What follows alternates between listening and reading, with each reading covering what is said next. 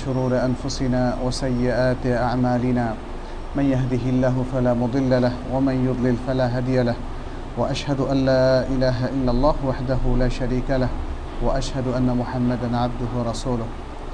أما بعد فيقول المؤلف رحمه الله باب ما يلبسه المحرم من الثياب.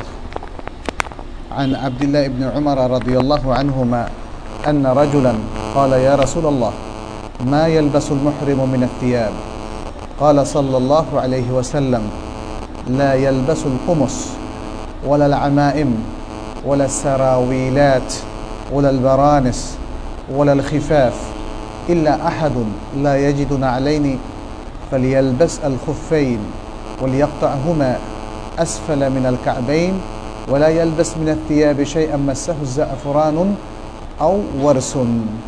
وللبخاري لا ولا تنتقب المرأة ولا تلبس القفازين رواه البخاري ومسلم عمدة الأحكام থেকে আমরা ধারাবাহিক আলোচনা করছিলাম কিতাবুল হজ থেকে আমরা শুরু করেছি গত পর্ব থেকে আর আজকে কিতাবুল হজের দ্বিতীয় বাব বা পরিচ্ছেদ এটি হচ্ছে মহরেম কোন কোন কাপড় পরতে পারবে সেই পরিচ্ছেদ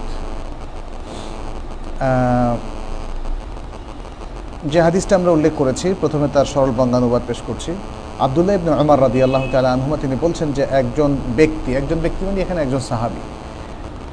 তিনি বললেন, ইয়া রাসুল আল্লাহ মোহরেম ব্যক্তি কোন কোন কাপড় পরবে বা পরতে পারবে?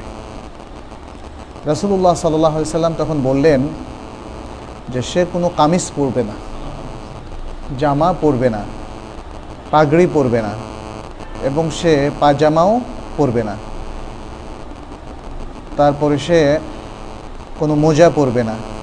তবে যদি জুতা পাওয়া না যায়, যেমন নাল, জুতা বলতে এখানে স্যান্ডেল জাতীয় হ্যাঁ? এমন কিছু যদি সে না পায়, তাহলে সে খোফ পরবে।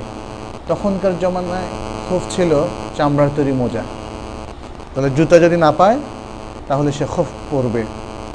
তবে সে কাবাইন, অর্থাৎ দুই টাকনো থেকে নিচে অংশটা কেটে ফেলবে, অর্থাৎ দুই টাকনো থেকে উপরে যেটা আছে হ্যাঁ টাকনুর নিচের থেকে আরম্ভ করে উপর অংশটা কেটে দেবে।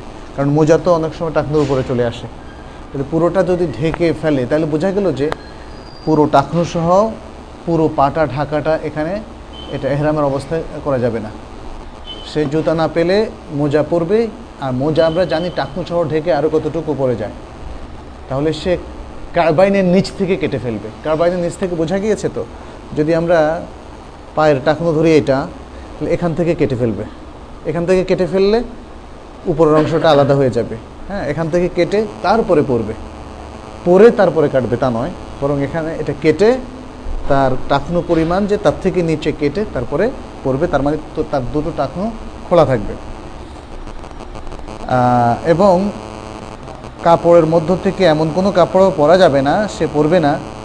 যে কাপড়ের মধ্যে জাফরান অথবা ওয়ার্স এক ধরনের রং, এগুলো মিশ্রিত হয়েছে। এগুলো দিয়ে রঙিন করা হয়েছে অথবা এগুলো দিয়ে সুগন্ধি করা হয়েছে। এই ধরনের কাপড় সে পরবে না।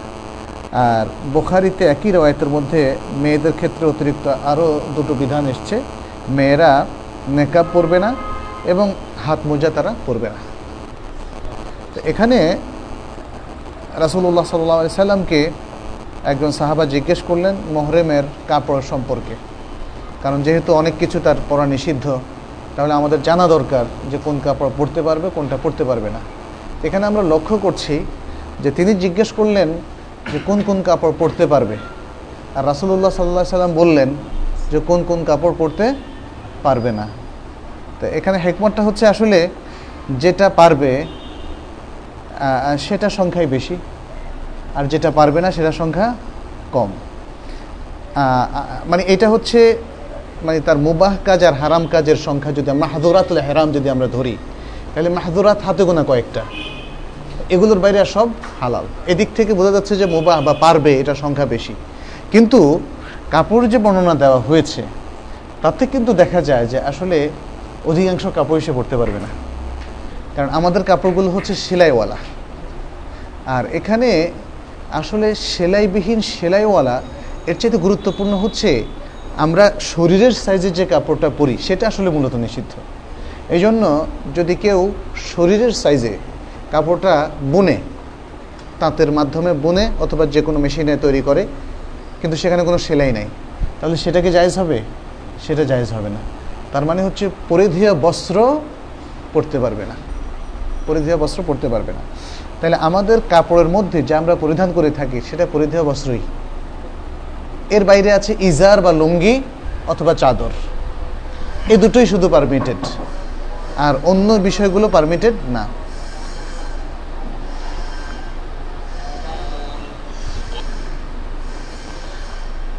এর বাইরের বিষয়গুলো কাপড় বস্ত্রের সাথে সাথে আছে মাথায় কিছু দিয়ে ঢাকা। যেহেতু মাথা ঢাকাটাও এরকম অবস্থায় পুরুষদের জন্য নিষিদ্ধ, তাহলে তারা টুপিও পরতে পারবে না এবং তারা পাগড়িও পরতে পারবে না। আর পরিধেয় বস্ত্রের মধ্যে আরেকটা আছে প্যান্ট অথবা এটা কি বলে, পায়জামা। সেটিও তারা পড়তে পারবে না, এটা স্পষ্ট করে বলা হয়েছে। আর মোজাও পড়তে পারবে না। মোজাও পরা নিষিদ্ধ, কারণ মোজা পা ঢেকে ফেলে। কারণ মোহরেম ব্যক্তির জন্য পা ঢেকে ফেলাটা এটা মাহজুরাতের মধ্যে। অর্থাৎ নিষিদ্ধ এহরাম অবস্থা নিষিদ্ধের মধ্যে।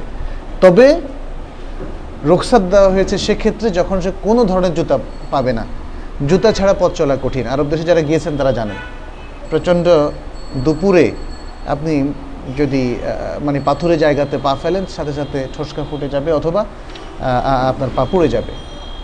অতএব সেক্ষেত্রে চামড়ার মোজা পরা যাবে। চামড়ার মোজা অথবা মোটা পশ্চিমী মোজাও পরা যাবে। কিন্তু শর্ত হচ্ছে যেটা হাদিসের মধ্যে উল্লেখ করে দেওয়া হলো, সেটা টাকনুর নিচে থেকে কেটে দিতে হবে। টাকনুর নিচে থেকে কেটে দিতে হবে। এই। আর জাফরান কিংবা ওয়ার্স, এক ধরনের সুগন্ধি পাতা, এগুলো কাপড়ের মধ্যে মিক্স করা যাবে না। মেয়েদের জন্য দুটো জিনিস নিষিদ্ধ স্পেশালি এই জন্য রাসুল সাল্লাহ সাল্লাম এটা আলাদা উল্লেখ করলেন। একটা হচ্ছে নেকাব, নিষিদ্ধ, আরেকটা হলো হাত মোজা নিষিদ্ধ। আচ্ছা। তাহলে এই হাদিসগুলোর, হাদিসের মধ্যে আসলে শিক্ষণীয় অনেকগুলো বিষয় আছে। প্রথম হচ্ছে সোয়াল বা প্রশ্ন সাধারণত মানুষ যা জানতে চায় সে সম্পর্কেই করা করা হয়। তাহলে যে সাহাবি প্রশ্ন করেছেন, তিনি যা জানতে চান সেভাবে প্রশ্নটা করেছেন। তিনি আর কোনো কিছু তার মাথায় ছিল না। এই জন্য তিনি প্রশ্ন করেছেন, কি পড়তে পারবে? কিন্তু যাকে প্রশ্ন করা হয়, তিনি উত্তর দেবেন যেভাবে মানুষকে জানানোটা সঙ্গত, মানুষের জন্য সুবিধা, বুঝতে সুবিধা, আর তার মানে এটা মনে রাখতে সুবিধা, সেভাবে তিনি উত্তর দিবেন। তাহলে প্রশ্নের উত্তরে এক্স্যাক্টলি সেম কায়দা না হয়ে ভিন্ন কায়দাও হতে পারে, এটা আমরা কোরআনের মধ্যেও লক্ষ্য করেছি, হাদিসের মধ্যে লক্ষ্য করেছি, একাধিক জায়গা। যেমন বলা হয়েছে, রুহ কি? বলছে ইয়েস আলুনা কানি রুহ। বলছে বলি রুহ মিন আমরে রব্বি। এটা তোমার রবের নির্দেশ। এতে কিন্তু আমরা অত ভালো বুঝি নাই, তাই না? সাধারণ মানুষ বুঝে নাই। কিন্তু এতটুকু বোঝা যথেষ্ট যে এটা আল্লাহর নির্দেশ, অতএব এর বেশি আর অগ্রসর তোমরা হইও না। এই মেসেজগুলো আছে। আর এখানে যেমন প্রশ্ন যাকে করা হয়েছে, তিনি যদি মনে করেন যে প্রশ্নকারী বোঝার জন্য যেভাবে বলাটা শুদ্ধ, সেভাবেই তিনি উত্তর দিবেন। সেই জন্যই রাসুল্লাহ সাল্লাহ সাল্লাম যখন দেখলেন তার জন্য বুঝতে এবং যারা আরও শ্রোতা আছে আরও যারা জানবে মাসালা তাদের জন্য সুবিধা হচ্ছে কি কি পড়তে পারবে না। এটা বলে দেওয়াটাই ভালো। তাহলে তারা বুঝতে পারবে যে বাকি সব পড়তে পারবে। যেমন সোরা আল ইমরানের মধ্যে অথবা সোরা মায়েদার মধ্যে, আমার এই মুহূর্তে ঠিক মনে নেই যে, আল্লাহ তালা যখন বর্ণনা করলেন কোন জিনিস হারাম, সুরা মায়দা না? কুল ফিমা ওহিয়া ইলাইয়া মুহাররামান, যে তুমি বলে দাও, হে মোহাম্মদ, যে আমি আমার প্রতি যা নাজিল হয়েছে, তার মধ্যে কোনো কিছুকে হারাম পাই না। ইল্লা বলে কয়েকটা কেসেম এখানে বর্ণনা করা হয়েছে। তাহলে এটা হচ্ছে বলার একটা পদ্ধতি। তার মানে হচ্ছে এগুলো হারাম আর বাকিগুলো হালাল। তো বাকিগুলো হালাল, অনেক ক্ষেত্রে আবার আমাদেরকে অন্য দলিলের প্রতিও দেখতে হবে। সবগুলো দেখা, দলিল দেখার পরে তখন হারামটাকে বর্ণনা করতে হবে। হয়তো এই আয়াত যখন নাজিল হয়েছে, তখন এগুলো ছাড়া বাকিগুলো হারাম ছিল না। কিন্তু এরও পরবর্তীতে আরও কিছু হারাম হয়েছে। যেমন আমরা দেখি যে নেকাহুল মতো হারাম করা হয়েছে একদম রাসুল সাল্লাহ সাল্লাম জীবনের শেষ দিকে খয়বরের যুদ্ধের পরে। তারপরে ঠিক কাছাকাছি সময়ে হারাম করা হয়েছে গৃহপালিত গাধা, খচ্চর এগুলোকে, যেটা আলহামুরুল আহলিয়া বলা হয়, ইত্যাদি। তাহলে মানে যখন কোনো নির্দেশ আসে, এরপরেও আরও অনেক নস থাকতে পারে। যেন একটা নসের উপরই নির্ধারণ করা যাবে না। যদিও সেই নসে বলে যে এগুলো ছাড়া আর কোনো আরাম নাই। যাই হোক, এখানে আমরা বলছিলাম যে উত্তর দেওয়ার পদ্ধতি। এই। আচ্ছা মোটামুটি বাকিগুলো আমাদের এসে গিয়েছে। এখানে ওয়ার্স এবং জাফরান, এ দুটো রঙের কারণে কিন্তু নিষিদ্ধ করানো হয়। নিষিদ্ধ করা হয়েছে সুগন্ধির কারণে। এ দুটো থেকে একটা সুগন্ধি ব্যবহৃত হয় এবং এহরাম অবস্থার সুগন্ধি ব্যবহারটা নিষিদ্ধ। যদি কেউ এহরামের আগে সুগন্ধি ব্যবহার করতে চান, তাহলে তিনি কাপড়ে ব্যবহার করবেন না, করবেন শরীরে। এবং এরপর থেকে আর তিনি ব্যবহার করবেন না। এহরাম অবস্থা শুরু হওয়ার পরে যদি সে গন্ধ কন্টিনিউ করে, তাহলে কি সেটা দূর করা জরুরি না দূর করা জরুরি না? সেটা কন্টিনিউ করতে পারে। যেহেতু এই সুগন্ধি তার শরীরে তিনি লাগিয়েছেন এহরামের আগে। অতএব সেটা এহরামের পরে কন্টিনিউ করলে অসুবিধা নাই, কিন্তু যেটা মাহদুর বা নিষিদ্ধ সেটা হচ্ছে এহরাম করার পরে, এহরামের নিয়তের পরে বা তালবিয়া পাঠের পরে নতুন করে কোনো সুগন্ধি ব্যবহার করা। নেকাব মেয়েদের জন্য নিষিদ্ধ করা হয়েছে। তার মানে মেয়েদের জন্য মুখ খোলা রাখার বিধান দেওয়া হয়েছে। হজের এহরাম অবস্থা মেয়েরা মুখ খোলা রাখবে। এটাই তাদের এহরাম। আর হাত খোলা রাখবে। মুখ আর হাত খোলা রাখবে। তবে এক্ষেত্রে আরেকটা বিধান হচ্ছে, যেহেতু পর্দার বিধানটা এটা অনেক বেশি কমন আম, যেটাকে আরবিতে বলা হয় ব্যাপক। ফলে এহরাম অবস্থায় এখন একটা অবস্থা আসছে যে তাদের মুখ এবং হাত খোলা রাখতে হবে। কন্ট্রাডিকশন হচ্ছে যে পর্দা তো করতে হবে পরপুরুষ থেকে। যাদের সাথে বিবাহ জায়েজ, একজন কুমারী মেয়ের, এদের সবার থেকে পর্দা করতে হবে। অর্থাৎ এদের থেকে মুখটাকে এবং তার সৌন্দর্যকে ঢেকে রাখতে হবে। তাহলে এই পরপুরুষদের সামনে যখন তিনি এহরাম অবস্থায় আসেন তখন হজের হাদিসটা বলছে যে নেকা পড়বে না। আর পর্দার আয়াতটা বলছে অথবা হাদিস বলছে যে না, তাকে মুখ ঢাকতে হবে। তো এক্ষেত্রে এই পর্দার আয়াতটা বেশি শক্তিশালী, যেহেতু পর্দার বিধানটা সব সময়ের জন্য প্রযোজ্য। এমন কোনো হাদিস কিংবা কোরআনের আয়াত আসে নাই যে এহরাম অবস্থায় পর্দা লাগবে না। এসছে? আসেনি। মুখ ঢাকা নিয়ে বিষয় বলা হয়েছে। মেয়েরা তো সাধারণত মেয়েদের মধ্যে থাকবে, এটাই হচ্ছে বিধান। মেয়েরা পুরুষদের মধ্যে প্রয়োজন ছাড়া আসবে না। তো এই জন্য এই কন্ট্রাডিক্টরি সিচুয়েশনের মধ্যে তাহলে পর্দার বিধানটাই প্রযোজ্য হবে। যেহেতু মেয়েরা সবসময় পর্দার মধ্যে থাকবে। তখন কি আবার নেকাব পড়বে না, নেকাব ছাড়া অন্যভাবে তারা পর্দা করবে। অর্থাৎ দুটোর মধ্যে সমন্বয় এক, নেকাবও পড়বে না, আবার পর্দাও করবে বা মুখ ঢাকবে। সেটা হচ্ছে উপর দিয়ে মুখের উপর দিয়ে সে যে চাদরটা পরেছিল এতক্ষণ সেটা ঢেলে দিতে পারে অথবা জিলবাবটা ঢেলে দিতে পারে অথবা আলগা কোনো কাপড়ও রাখতে পারে সেটা ঢেলে দিলে মুখটা ঢাকা হয়ে গেল যেন পরপুরুষ তার সৌন্দর্য দেখতে না পারে এই এরপরের হাদিস عن عبد الله بن عباس رضي الله عنهما قال سمعت النبي صلى الله عليه وسلم يخطب بعرفات মাল্লাম ইয়াজিদ না আলাইনে ফালিয়ালবাস খুফাইন ওমাল্লাম ইয়াজিদ ইজারান ফালিয়ালবাস সারাউইল লিল মহরেম এটিও বোখারি মুসলামের হাদিস। আবদুল ইবনা আব্বাস রাদি আল্লাহ তালা আনহুমা, তিনি বলছেন যে, আমি নবী সাল্লাহু আলহাসাল্লামকে আরাফাতে বলতে শুনেছি খোদবার মধ্যে। আরাফাতে তিনি যে বিদায় হজর খোদবা দিয়েছিলেন, বিদায় হজর খোদবার মধ্যে অনেকগুলো বিধান তিনি বর্ণনা করেছেন। মুসলমানদের জন্য কমন মাসলাহাতের বিষয়গুলো নিয়ে এসছেন। তাদের গুরুত্বপূর্ণ বিষয়গুলো নিয়ে এসছেন তাদের হজের কিছু বিধান নিয়ে এসছেন তাদের দাওয়াতের বিষয়গুলো নিয়ে এসছেন তার মানে হচ্ছে তাহলে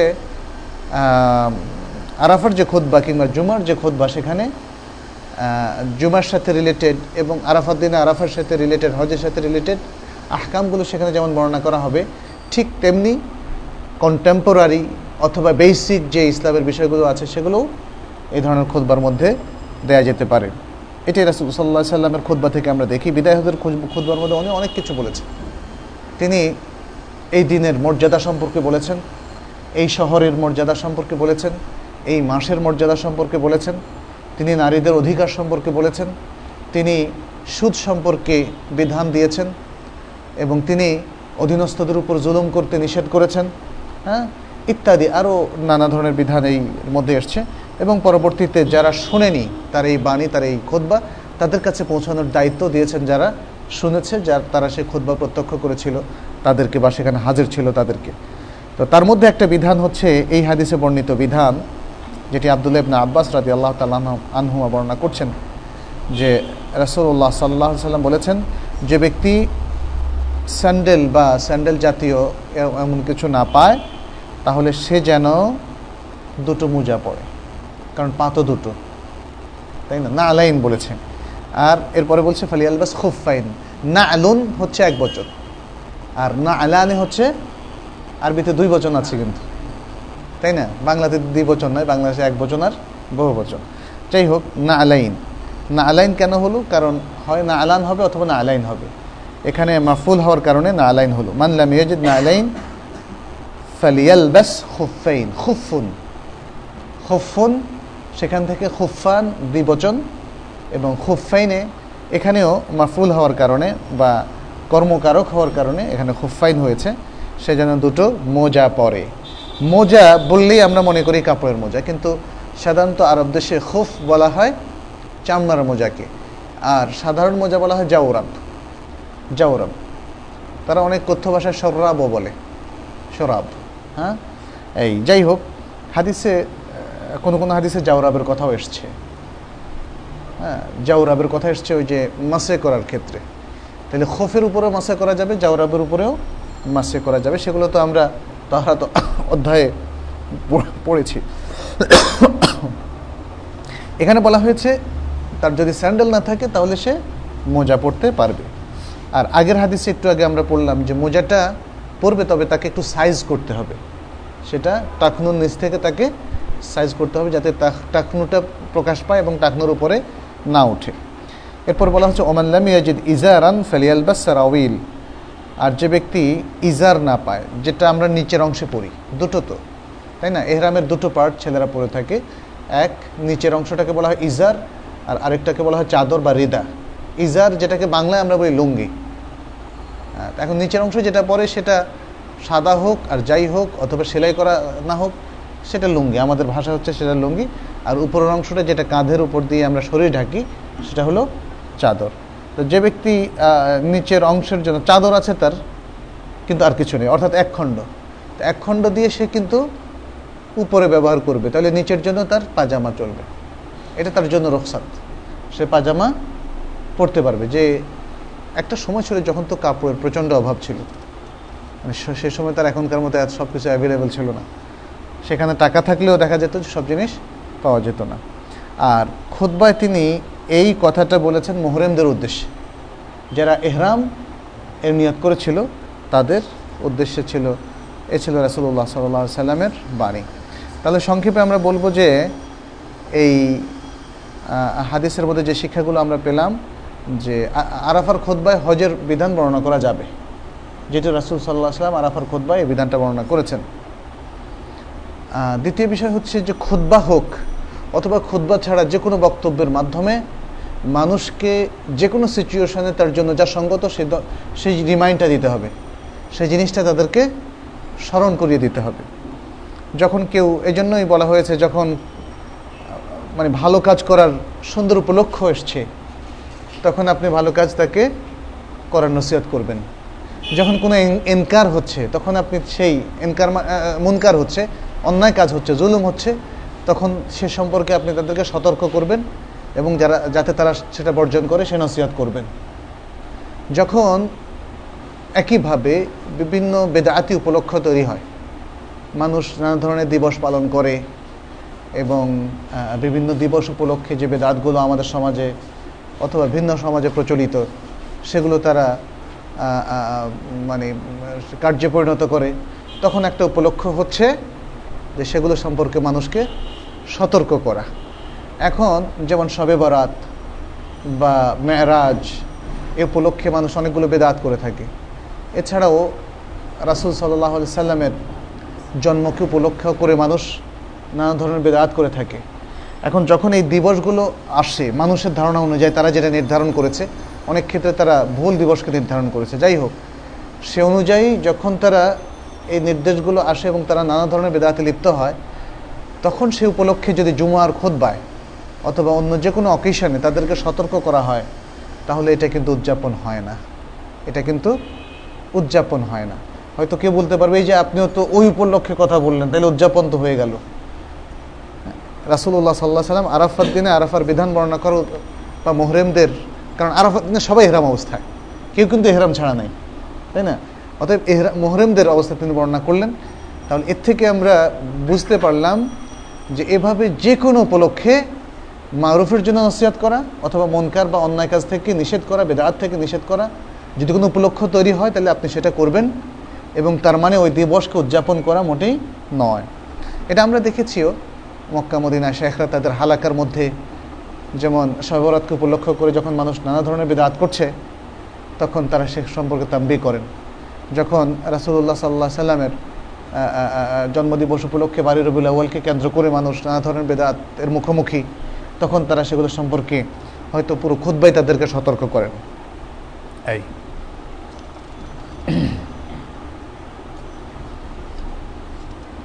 আচ্ছা।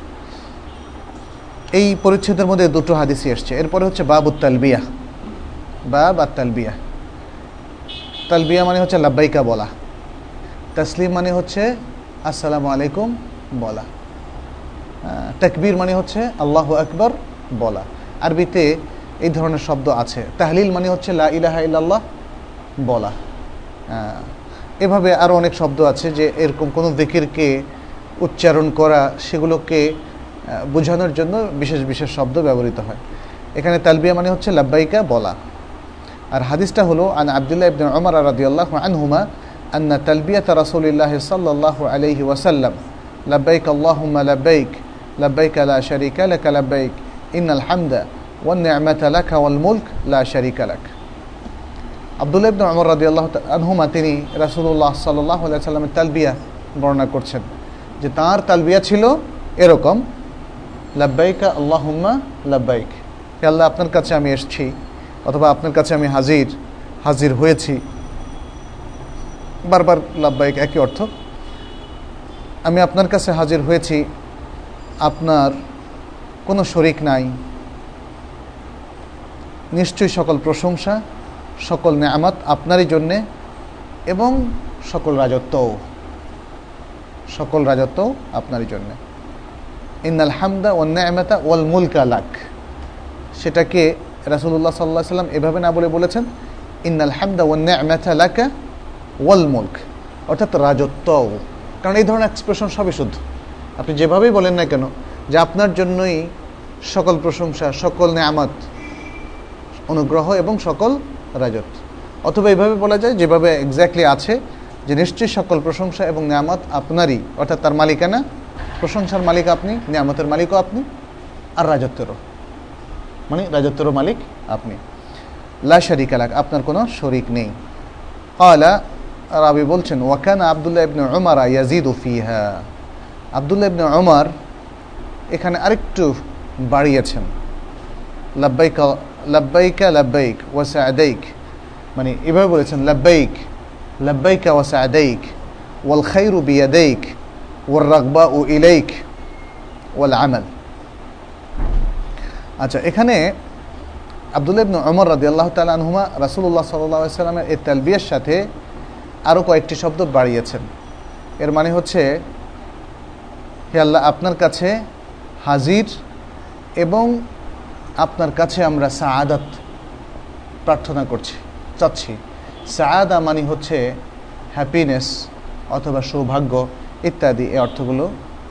আর ওয়াল খায় রুবিয়াদিক আপনার হাতেই আছে সকল কল্যাণ। খের মানে কল্যাণ, আর অল মানে সকল কল্যাণ, আপনার হাতেই। ওয়ার রাগবা উ ইলাইক। আর আপনার কাছেই আমরা রোগবত পেশ করছি, আশা, আকাঙ্ক্ষা এবং ইচ্ছা পেশ করছি। এ কতটুকু কথা তিনি অতিরিক্ত বললেন। তালবিয়াকে বলা হচ্ছে শেয়ার উল হাজ শেয়ার শেয়ারকে আমরা বাংলায় স্লোগানও বলতে পারি। এখন স্লোগান বললে আমাদের অবশ্য অন্যরকম একটা ভাব চলে আসে। স্লোগান মানে হচ্ছে হ্যাঁ মারো কাটো ইত্যাদি, এই ধরনের একটা স্লোগান দেওয়া, মানুষকে উত্তেজিত করা, ইত্যাদি। আসলে স্লোগান সেটা নয়। এর স্বাভাবিক অর্থ হচ্ছে প্রতীক বা মূল বিষয়, ইত্যাদি। তো হজের মূল দিকির হচ্ছে, এ কথা বলা উদ্দেশ্য সে আর বা স্লোগান বলতে আমরা এটাই বোঝাচ্ছি, হজের মূল দিকির হচ্ছে তালবিয়া। বিশেষ করে এহরাম অবস্থায়। এহরামের বাইরে অবশ্য তালবিয়া পড়ার বিধান নাই। তালবিয়াটা পড়া বিধানই হচ্ছে যতক্ষণ মানুষ এহরামে থাকবে ওমরা অবস্থায় নিয়তের পর থেকে তওয়াফ শুরু করার আগ পর্যন্ত এবং হজ অবস্থায় সে যেদিন থেকে এহরাম করবে সেদিন থেকে আরম্ভ করে নিয়ে দশ তারিখে জামরাতুল আকাবায় বা বড় জামরায় পাথর নিক্ষেপ করার আগ পর্যন্ত এই তালবিয়াটা যত বেশি সম্ভব পড়া। সেটা মিনাতে, আরাফাতে মুজদালিফাতে এবং আবারও যখন মিনায় ফিরে আসবে তখন পথে, প্রান্তরে যখনই সে থাকে বিভিন্ন অবস্থায়। এই তালবিয়াটা হচ্ছে আসলে সে আরও তৌহিদ। তৌহিদেরও মূল প্রতীক অথবা মূল কথা। এই জন্য এটাকে যেমন হাদিসের ভাষায় যেটা জাবের রাদি আল্লাহ তালাহ হাদিস সহি মুসলিমের মধ্যে এসছে, তো সেখানে বলা হচ্ছে আহাল্লা রাসুল্লাহ সাল্লাহ সাল্লাম বে তৌহিদ তিনি তৌহিদ দিয়ে তিনি এহরামের নিয়ত করলেন। আহাল্লা এহরামের মধ্যে তিনি ঢুকলেন, অর্থাৎ তালবিয়ার মাধ্যমে ঢুকলেন। তালবিয়ার মাধ্যমে ঢুকলেন সেটাকে বললেন, তৌহিদের মাধ্যমে ঢুকলেন। এই তালবিয়াকে তৌহিদও বলা হয়েছে। কারণ এই তালবিয়ার মধ্যে তৌহিদের মূল কথাগুলো কিন্তু এসে গিয়েছে।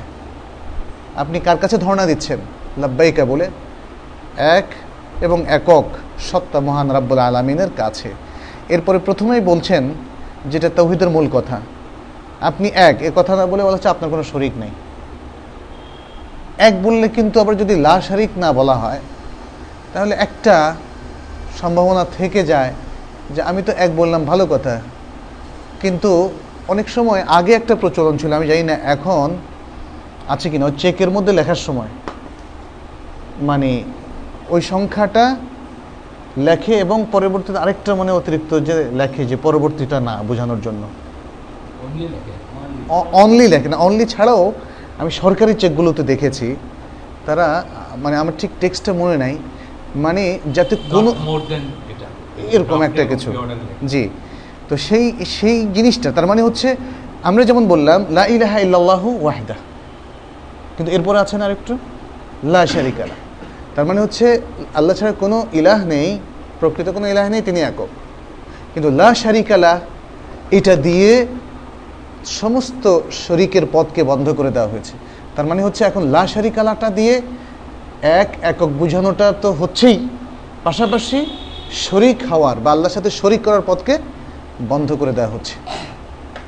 যেটা আগের কথা দিয়ে হান্ড্রেড পার্সেন্ট হচ্ছে না। তো এই জন্য তালবিয়ার মধ্যে আমরা দেখি তালবিয়াটা ছোট্ট, কিন্তু এখানে এমন সব শব্দ প্রয়োগ করা হয়েছে যাতে হান্ড্রেড পার্সেন্ট তৌহিদটা এর মাধ্যমে সাব্যস্ত হয়ে যায়। এবং সেটা লাশারিক আলাক দিয়েই করা হয়েছে। শুরু ও লাশারিক আলাক লাব্বাইক আল্লাহমা লাব্বাইক, তারপর লাব্বাইক আল্লাহ শারিক আলাক এবং শেষও লাশারিক আলাক দিয়ে। মাঝখানে এটাও তৌহিদের মূল কথা, যে সমস্ত প্রশংসা কার জন্যে? আল্লাহর জন্যে। সমস্ত নেয়ামত কার জন্যে? আল্লাহর জন্য। সমস্ত রাজত্ব কার জন্যে? আল্লাহর জন্য। তাহলে লা শারিকালাক এটা তিন প্রকার তৌহিদকে কিন্তু ইনক্লুড করছে। অর্থাৎ রুবুবিয়াতের ক্ষেত্রে আপনার কোনো শরিক নাই। তাহলে কি উলুহিয়াতের ক্ষেত্রে আছে? উলুহিয়াতের ক্ষেত্রেও আপনার কোনো শরিক নাই। আর যে নামগুলো আল্লাহর জন্য খাস, সে নামের ক্ষেত্রেও তার কোনো শরিক নাই। আল্লাহর কারও নাম হতে পারে না, হতে পারে। এবং ঠিক সেভাবে আল্লাহর অন্যান্য যে সেফাতি নামগুলো আছে আর রাহিম আল কাদির আল আলিম আল হাই আল কাইয়ুম এগুলো আর কারও নাম হতে পারে না। এই, তাহলে লা শারিক আল্লাহের মধ্য দিয়ে তৌহিদের তিন প্রকারকেই এখানে ইনক্লুড করা হয়েছে। আর এরপরে আলহামদ ওয়ান্নামা ওয়াল মুল্ক বলে যেটা বলা হয়েছে সেটা আল্লাহর জন্যে। এখানে তহিদুর রুবুবিয়ার কথা আবার তুলে ধরা হচ্ছে এখানে তহিদুর রুবুবিয়া। প্রশংসা আল্লাহর জন্য, এটা কিন্তু তহিদুর রুবুবিয়া। এই জন্যই সুরাফাতে শুরুতে আলহামদুলিল্লাহে রব্বিল আলমিন। এটা বলা হচ্ছে। সমস্ত প্রশংসা আল্লাহর জন্য। রাজত্বের মালিক। অর্থাৎ যখন আল্লাহর রুববিয়তের বিষয়টা আসে আমাদের সামনে, হামদ, সমস্ত হামদ পাওয়ার মালিককে আল্লাহ। তাহলে হামদ করাটা হচ্ছে ইবাদা, আর পাওয়াটা হচ্ছে এটা রুববিয়া। দোয়া করাটা হচ্ছে ইবাদা, আর পাওয়াটা হচ্ছে রুববিয়া। এই জন্য মানে আল্লাহর কাছে দোয়া করে কে? বান্দারা। পানকে আল্লাহ। এই এই আল্লাহর দিকে নেসবত যতগুলো করা হয়, সবই রুববিয়াতের অর্থ। আর বান্দার দিকে নেসবত করা হয় যে সমস্ত কর্মকাণ্ড, বিষয়গুলো, সবই হচ্ছে উলোহিয়াত। উলোহিয়াত বলতে আমরা বলছি এবাদা বোঝানোর উদ্দেশ্য। আর উলুহমা উলুহিয়াত মানে ইলাহ হওয়া। ইলাহকে আল্লাহ। আর উলুহিয়াতের কাজগুলো করছে কারা? বান্দা। তার মানে ইবাদতের কাজগুলো করছে। তৌহিদুল উলুহিয়াকে বলা হয় এই জন্য তৌহিদুল ইবাদা। তৌহিদুল ইবাদা। তাহলে ইবাদত পাচ্ছেন কে? আল্লাহ। আর করছে কারা? বান্দারা। এই, তো তাহলে আমরা দেখতে পাচ্ছি যে এই তালবিয়ার মধ্যে তৌহিদের মূল কথাগুলো এসে গিয়েছে। অতএব যদি কোনো মুসলিম প্রকৃত অর্থে হজ করে, তাহলে সে তৌহিদের মূল ঘোষণাগুলো হাজার বারের চাইতেও বেশি দেয়। এই তিন দিনে, হজের তিন দিনে, তার আগে ওমরায় যতবার উচ্চারণ করে, মনে তো হয় যে যেমন ওমরার জন্য তারা এক দেড় দিন সময় পায়, দূর দেশ থেকে যারা যায়। এখানে তো কয়েক হাজার বার তার বলা হয়ে যায়। আর হজের মধ্যে তো আরও বেশি বলা হয়ে যায়। কারণ সবচেয়ে বেশি যে দিকিরটা সে বলবে, আল্লাহর প্রশংসা, সেটা হচ্ছে তালবিয়া। তাহলে চিন্তা করুন, যে লোকটা মুখে তৌহিদের ঘোষণা দিয়ে আসছে, তৌহিদের সব রকমের ঘোষণা, তার পক্ষে তো সে ঘোষণা থেকে মানে হজ করে আসার পরেই কিংবা জীবনের শেষ পর্যন্ত আর বের হওয়ার কি সুযোগ আছে? এতবার সে ঘোষণা দিল। এটা অনেক সময় হয় কারণ সে মনে করে এগুলো মন্ত্র। সে বুঝে নাই। তালবিয়ার অর্থটা বুঝে নাই। না বুঝে সে উচ্চারণ করেছে। আর যদি বুঝতো, তাহলে তার জীবনকে পরিবর্তন করে দিত। আসলেই, হজের মতো আর কোনো কিছু জীবনকে এভাবে পরিবর্তন করে না। এবং সেজন্যই রাসুল্লাহ সাল্লাহ সাল্লাম আরেকটা হাদিসের মধ্যে বলেছেন, মান হাজ্জা ফালাম ইয়ারফুত ওয়ালাম ইয়াফসুক রাজা আকাইয়াউমে ওয়ালাদাতহু ওম্মা যে ব্যক্তি হজ করল এবং সে হজের মধ্যে কোনো সে পাপ করল না, অশ্লীল কোনো কথা কাজে লিপ্ত হলো না, সে ওই ব্যক্তির মতো ফিরে আসলো যেদিন তার মা তাকে নিষ্পাপ রূপে প্রসব করেছিল। এটা সম্ভব তখন। মানে শুধু একটা রিচুয়াল পালন করল, আসলে এই রিচুয়াল পালনের মধ্য দিয়ে এতটুকু মর্যাদা, এতটুকু ফজিলত অর্জিত হয় না। অধিকাংশ ক্ষেত্রে হয় না। আর হয় না বলেই হজ করে আসার পরেও আমরা বহু লোকের জীবনে দেখি পরিবর্তন সাধিত হয়নি, অল্প কয়েকদিনের জন্য। তারা হয়তো বলবে, আল্লাহ তালা তো সুরা হজের মধ্যে বলেছেন লিয়াদ ক্রুস মাল্লাহ হিফি আয়ামি মালুমাত। অল্প কয়েকটা দিনে তারা আল্লাহকে স্মরণ করবে। এখন এটাতেও কেউ দলিল দিতে পারে যে অল্প কয়েকদিনই তো করলাম, বাস আর দরকার কি? হয়ে তো গেল। কিন্তু আসলে তা না। সেই স্মরণ দিয়ে তার সারা জীবন চলতে হবে। সেই স্মরণ দিয়ে সে তাকুয়ার জাদ বা পাথেয়টা অর্জন করবে। ওটা জাউয়াদু ফাইন্না খায়রা জাদি তাকুয়া ও তাকুনিয়া উলিল আলবাব এটা হজের প্রসঙ্গেই বলা হয়েছে যে তোমরা পাথে অর্জন করো। এবং সবচেয়ে উত্তম পাথে হচ্ছে তাকুয়া অতএব হে বুদ্ধিমান লোকেরা, তোমরা আমাকে ভয় করো এবং আমার তাকুয়া মেনে চলো। এখানে বারবার হজের মধ্যে আপনারা দেখবেন বারবার খালি তাকুয়ার কথা বলা হচ্ছে। অন্য ইবাদতের মধ্যেও আছে, কোরবানির মধ্যেও আছে। লাইয়ানাল আল্লাহ আলুহমুহা ওয়ালা দিমা উহা ওয়ালা কি ইয়ানাল হুত্তাকুয়া মিনকুম। যে কোরবানির গোশের রক্ত এবং গোশ আল্লাহর কাছে পৌঁছে না। পৌঁছে তোমাদের অন্তরের তাকুয়া ওমাই আদম শাহ এর আল্লাহ ফাইন্নাহা মিন তাকুয়াল কুলুব। আর যে ব্যক্তি আল্লাহর নিদর্শনগুলোকে সম্মান করে এটা তার অন্তরের তাকোয়া হজের ক্ষেত্রে বলা হচ্ছে ও আতিমুল হাজ্জা উল উমরাত আলিল্লাহ তোমরা আল্লাহর জন্য হজ এবং উমরা পরিপূর্ণ করো। আয়াতের মাঝখানে আরও কিছু আলোচনার পর আল্লাহ তালা বলছেন, ওয়াত্তাকুল্লাহ, এবং আল্লাহকে ভয় করো। তাহলে হজের মধ্যে মানুষ সদাই করতে যায় সদাই করতে যায় এবং এর মধ্যে সবচেয়ে উত্তম সদাই হচ্ছে মুসল্লা। জায়নামাজ, তসবি, এগুলো। উত্তম সদাই হচ্ছে তাকোয়া আপনি যদি ওসব কিছু নাও নিয়ে আসেন, তাহলে কোনো যায় আসে না। আর বিশেষ করে কিছু জিনিস তো আসলে সেখানে মানুষ সদাই করে, বেদাতি সদাই, তাই না? সেখানে থেকে নিয়ে আসে খাঁকে শিফা, নিয়ে আসে আরও অনেক কিছু যেগুলো তাকে তৌহিদের পথ থেকে বা সহি সুদনা থেকে দূরে সরিয়ে নিয়ে যায়। হ্যাঁ তো এই বিষয়গুলো আমাদের সাবধান থাকতে হবে। সবচেয়ে উত্তম হচ্ছে যে তাকুয়া অবলম্বন করা। তাকুয়া মানে হচ্ছে আল্লাহর বিধিবিধানগুলো জেনে নেওয়া এবং সেগুলোকে আমল করা। আর বর্জনীয় বিষয়গুলো জেনে নেওয়া, সেগুলোতে, সেগুলোকে বর্জন করা। সেই জিনিসটাকে রপ্ত করার জন্য হজও আমাদের জন্য একটা চমৎকার প্রশিক্ষণ। ইমানি প্রশিক্ষণ সন্ন্যাভিত্তিক চলার একটা প্রশিক্ষণ। আমরা গত হালাকায় কিছুটা আলোচনা করেছিলাম, বিশেষ করে হজের উপর আলোচনায়। যে হজের প্রত্যেকটা কাজ কিন্তু সন্ন্যাভিত্তিক হতে হবে। এবং মজার ব্যাপার হচ্ছে, মোটামুটিভাবে মানুষ চেষ্টা করে। যদি না তারা মিসগাইডেড হয়, যদি তাদের গাইড তাদেরকে ভুল তথ্য পরিবেশন করে, তখন তারা মিসগাইডেড হয়। আদারওয়াইজ তারা প্রত্যেকেই চেষ্টা করে একদম শূন্য অনুযায়ী আমল করার। কারণ এখানে হজের বিষয়ে যে ইনস্ট্রাকশনগুলো সেগুলো হয় কোরআনে নয়, হাদিসের মধ্যে এসছে। এর বাইরে কিন্তু আর কোনো পথ এখানে মূলত নাই। এই জন্যই কেউ বাংলাদেশে হজ করার চিন্তা করে না, অথবা পৃথিবীর অন্য কোথাও যায় হজ করার চিন্তা করে না, অথবা মক্কায় গিয়ে যে দেড় মাস আগে যারা গিয়েছে তারা তো একটাই হজ করবে নাকি দুটো? একটাই। এবং এক সফরে আমরাও যাদেরকে ইনস্ট্রাকশন দিচ্ছি একটা ওমরা করার, তারাও দেখবেন যে যেহেতু সুন্না সে কথাই বলছে একটা ওমরা করার জন্য, এক সফরে। তারা একটাই উমরা করে, বাকি সময়টা তারা তফ করে অন্যান্য নফল ইবাদতে তারা কাটায়। মানুষের মধ্যে কিন্তু সেই প্রবণতা আছে, সাধারণ মানুষের মধ্যে। যদি না তাদেরকে কিছু লোকেরা মিসগাইড করে। আলহামদুলিল্লাহ, আমরা, আমি আমি অষ্টআশি সাল থেকে আরম্ভ করে এখন পর্যন্ত দেখছি যে আমাদের দেশের হাজিদের মধ্যেও প্রচুর পরিবর্তন আমরা লক্ষ্য করছি। একসময় হাজিরা এবং বড় বড় আলেমরা আরাফার ময়দানে তারা জোহর আসর একসাথে পড়তই না। এটা একটা কমন ফেনোমেনা ছিল বা হ্যাবিট ছিল আমাদের হাজিদের। বলছেন, না, এটা আমাদের মাঝহাবে জায়েজ নাই। অতএব আমরা সেটা করব না। ইমামের সাথে পড়লে ভিন্ন কথা। যেহেতু ইমামের সাথে পড়তে পারি নাই, অতএব জোহরের টাইমে জোহর, আসরের টাইমে আসর পড়ব। আর পনেরো দিনের বেশি আমাদের যেহেতু হয়ে গেছে, তাহলে আমরা কসরও করব না।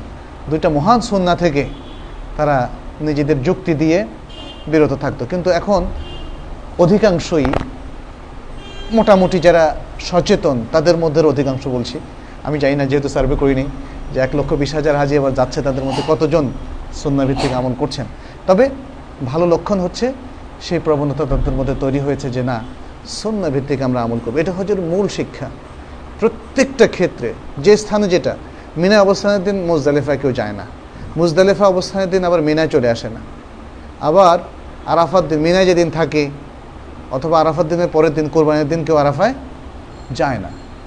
এই যে সময় বা স্থানের চয়ন প্রত্যেকটা ক্ষেত্রে তওয়াফের ক্ষেত্রে যেখান থেকে স্টার্ট করে, যেদিকে ঘোরা, উল্টা দিকে কেউ ঘুরে না। তাই না? সাফা থেকে শুরু করার কথা সারি কেউ মারোয়া থেকে শুরু করে না। যদি না তাকে কেউ বলে যে ওটা হচ্ছে সফা, এরকম ঘটনা ঘটেছে, তবে সেটা রেয়ার তিনি মারোয়া থেকে শুরু করলেন কারণ তার ধারণা ওটা সফা, ইত্যাদি। তো এই যে বিষয়গুলো, অর্থাৎ জানা থাকলে সবাই সন্ধ্যামুখী হওয়ার চেষ্টা করে। সেই জিনিসটা কাজে লাগাতে হবে যখন হাজি সাহেবরা দেশে ফিরে আসেন। যাই হোক, আমরা তালবিয়ার উপর বলছিলাম তালবিয়ার মহান শিক্ষাটা যদি হাজি সাহেবদের কাছে তুলে ধরা যায়, তাহলে কিন্তু হাজি সাহেবরা আরও অনেক বেশি উদ্বুদ্ধ হবেন, অনেক সচেতন হবেন। তৌহিদকে বোঝার তারা মানে একটা চমৎকার সুযোগ পেয়েছেন, সেটাকে কাজে লাগাতে পারবেন যদি তাদের কাছে তুলে ধরা যায়।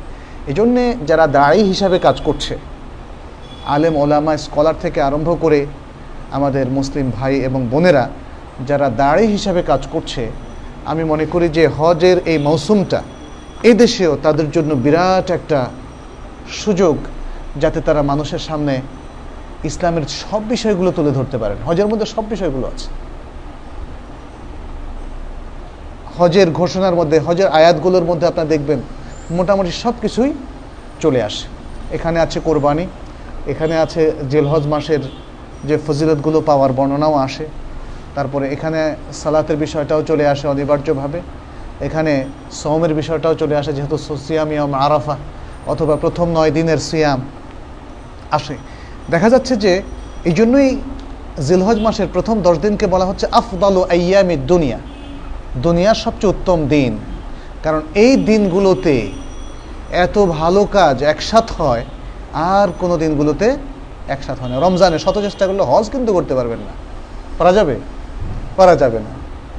রমজানে, রমজানের মানে সালাত আছে, তেলাওয়া আছে, আদকার আছে, দান খারা, সাদাকা আছে, আর সিয়াম আছে।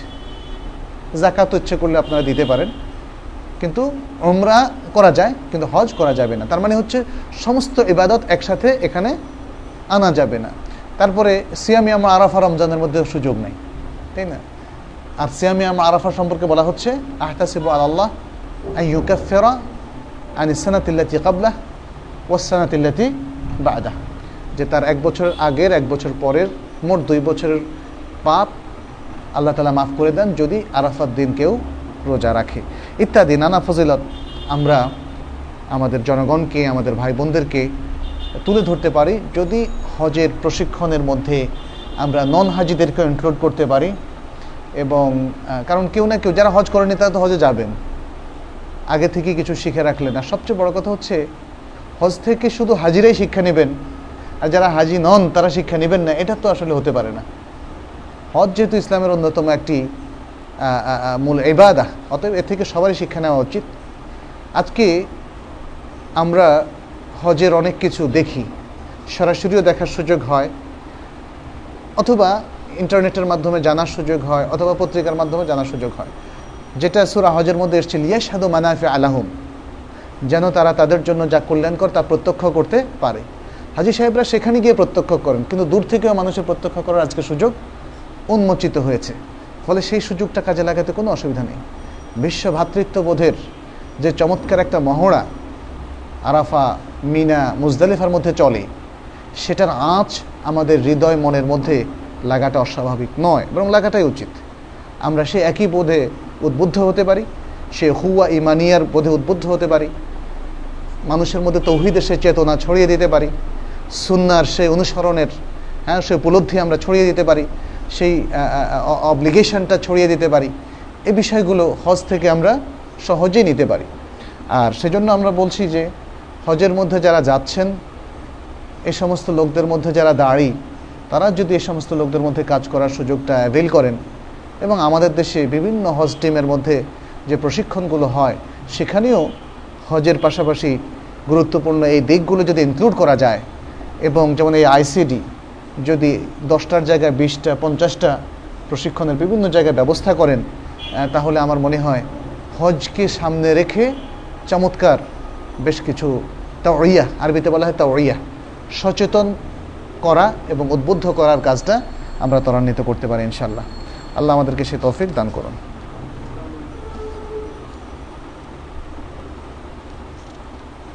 আচ্ছা এখানে সাহাবায় মানে যে শব্দগুলো বাড়িয়েছেন, সেটা আমরা উচ্চারণ করতে পারব কি না পারব। কারণ সুন্নার অনুসরণ ক্ষেত্রে সাহাবারা সাধারণত মন গড়া কিছুই করেন না। অবশ্য যদি তিনি বলেন যে এটা আমার ইজতেহাদ, এটা আমার গবেষণা বা এটা আমার মত, এরকম কোনো কিছু যদি সাহাবারা উল্লেখ করেন, তখন প্রমাণিত হবে সেটা তার মত। আর অন্যথায়, তিনি যদি আখিরাত সম্পর্কে কোনো খবর দেন, তিনি যদি তৌহিদ সম্পর্কে কোনো কিছু বলেন, তিনি যদি ইবাদতের মধ্যে সেটা হোক শব্দ কিংবা পদ্ধতির মধ্যে কোনো কিছু সংযোজন করেন, তাহলে বুঝতে হবে এটা রাসুল্লাহ সাল্লাহ সাল্লাম থেকে দেখে অথবা শুনেই তারা করেছেন। এজন্য তাদের এই বক্তব্যটা সুন্নার বিধানের অন্তর্ভুক্ত সুন্নার বিধানের অন্তর্ভুক্ত। অতএব সাহাবাদের থেকে কোনো আমল অথবা কোনো কথা যদি আমরা পাই যেটার সাথে এর থেকে শক্তিশালী কোনো সন্ন্যার কোনো যেটার সাথে কোনো কন্ট্রাডিকশন নেই, তাহলে সেটাও সন্ন্যার বিধানের অন্তর্ভুক্ত হবে। অতএব আমরা সেটা বলতে পারব অথবা করতে পারব ইনশাল্লাহ বাবু সাফার মার এতে বেদুনে মাহারাম। এই কিতাবুল হজের চতুর্থ পরিচ্ছেদ হচ্ছে মাহারাম ছাড়া মেয়েদের সফর প্রসঙ্গে মাহারাম ছাড়া মেয়েরা সফর করতে পারবে কিনা এই হাদিসটা হলো আবু রাদি আল্লাহ তালু থেকে আন আবি হুরাইরাত রাদি আল্লাহ আনহু قال قال رسول الله صلى الله عليه وسلم لا يحل لامرأة تؤمن بالله واليوم الآخر أن تسافر مسيرة يوم وليلة إلا ومعها حرمة وفي لفظ للبخاري لا تسافر مسيرة يوم إلا مع ذي محرم رواه البخاري ومسلم আবু হরারদি আল্লাহ তাল আনহু বলছেন যে রাসুল্লাহ সাল্লাহ সাল্লাম বলেছেন যে কোনো মহিলা, যে মহিলা আল্লাহ এবং আখিরাতের প্রতি বিশ্বাস রাখে ইমান রাখে, তার জন্য বৈধ নয়, হালাল নয় যে সে একদিন এক রাতের দূরত্ব সফর করবে, তবে পারবে সে যদি তার সাথে মাহারাম থাকে। মানে শুরুতে এটা আরবি একটা পদ্ধতি আসলে। মানে এটা দ্বারা বোঝানোর উদ্দেশ্য নয় যে একদিনের দূরত্বে সে সফরই করতে পারবে না। একদিন বা এক রাতের দূরত্বে। বলা হচ্ছে যে একদিন বা এক রাতের দূরত্বে মহিলারা, যারা আল্লাহ এবং আখিরাতের প্রতি ইমান রাখে, তারা শুধু তখনই সফর করতে পারবে যখন তার সাথে মাহারাম থাকবে। এটা হচ্ছে মূল কথা। এটা হচ্ছে হাদিসের মূল কথা। আর বুখারির একটা বর্ণনা এসছে এভাবে, যে মহিলারা একদিনের দূরত্বে সফর করতে পারবে না, তবে পারবে শুধু যার সাথে মাহারাম আছে এমন মহিলা।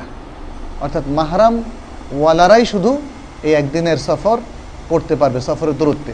তার মানে হচ্ছে একদিনের কম যদি দূরত্ব হয়, তাহলে মাহরাম ছাড়া সফর করা যাবে। কারণ একদিনের মধ্যে দূরত্বটা খুব বেশি না। এটা সাধারণত মানুষ তার এলাকাতেই সফর যেটা করে থাকে সেটা একদিনের সফর। এবং এই সফরটাকে আমাদের বিচার করতে হবে, প্লেন দিয়ে না।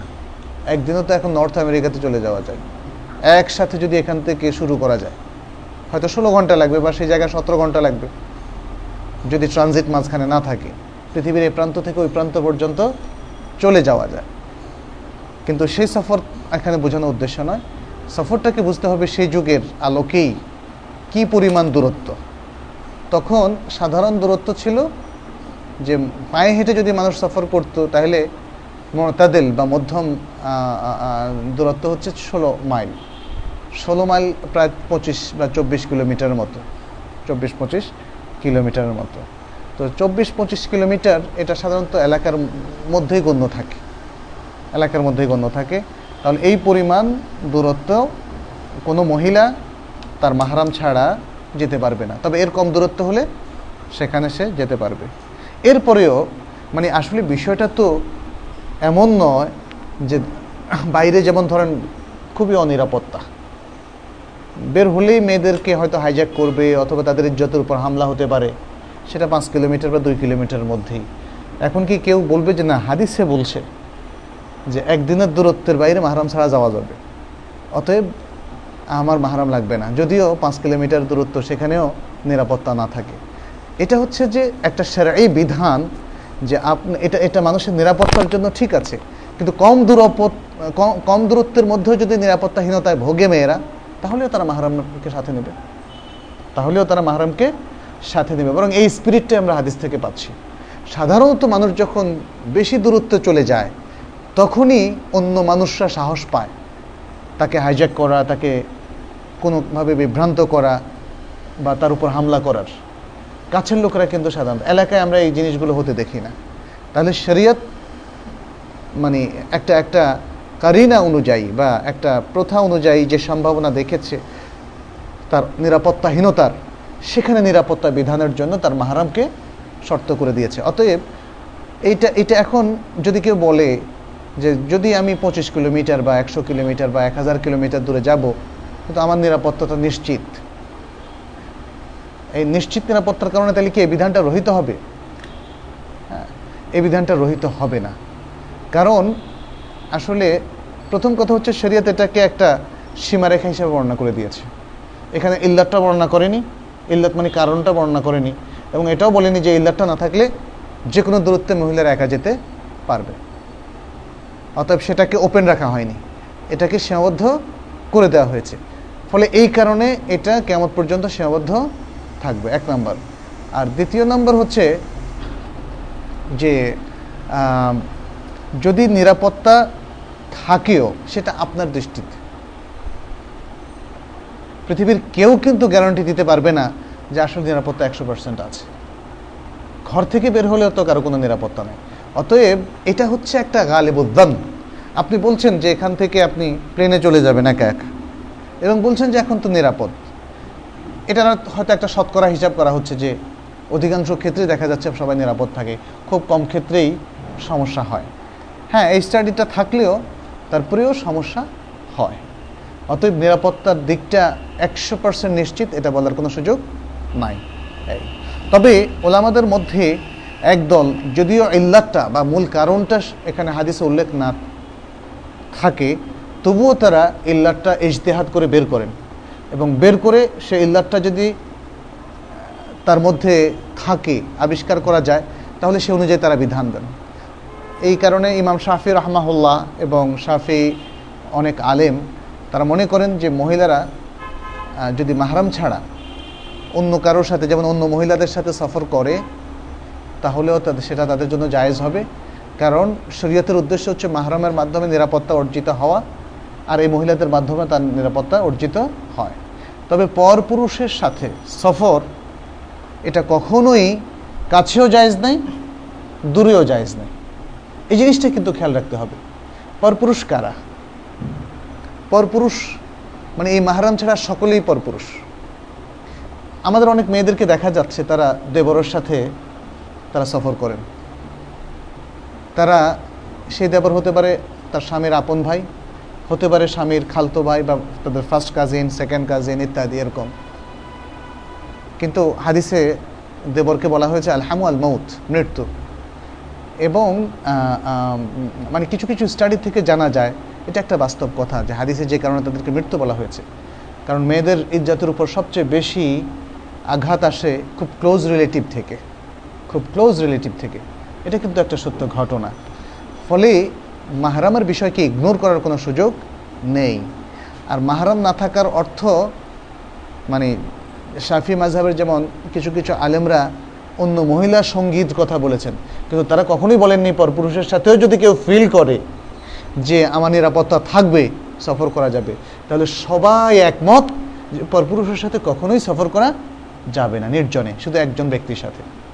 কিছু কিছু পত্রিকায় আমি কিছু কিছু নিজেই ঘটনা পড়েছি, যারা প্লেনে ভ্রমণ করেছে, যারা ট্রেনে ভ্রমণ করেছে, অথবা যারা ইভেন রিক্সায় ভ্রমণ করেছে, যে আপত্তিকর ঘটনাগুলো ঘটেছে এই ধরনের ঘটনা ঘট মানে সৃষ্টিকারী ব্যক্তি নিজেই সেগুলো লিখেছেন হ্যাঁ তো অতএব এটা ভাবার কোনো সুযোগ নাই যে পরপুরুষের সাথে সফর করেও কেউ আসলে ভালো থাকতে পারে। অনেক অঘটন ঘটতে পারে।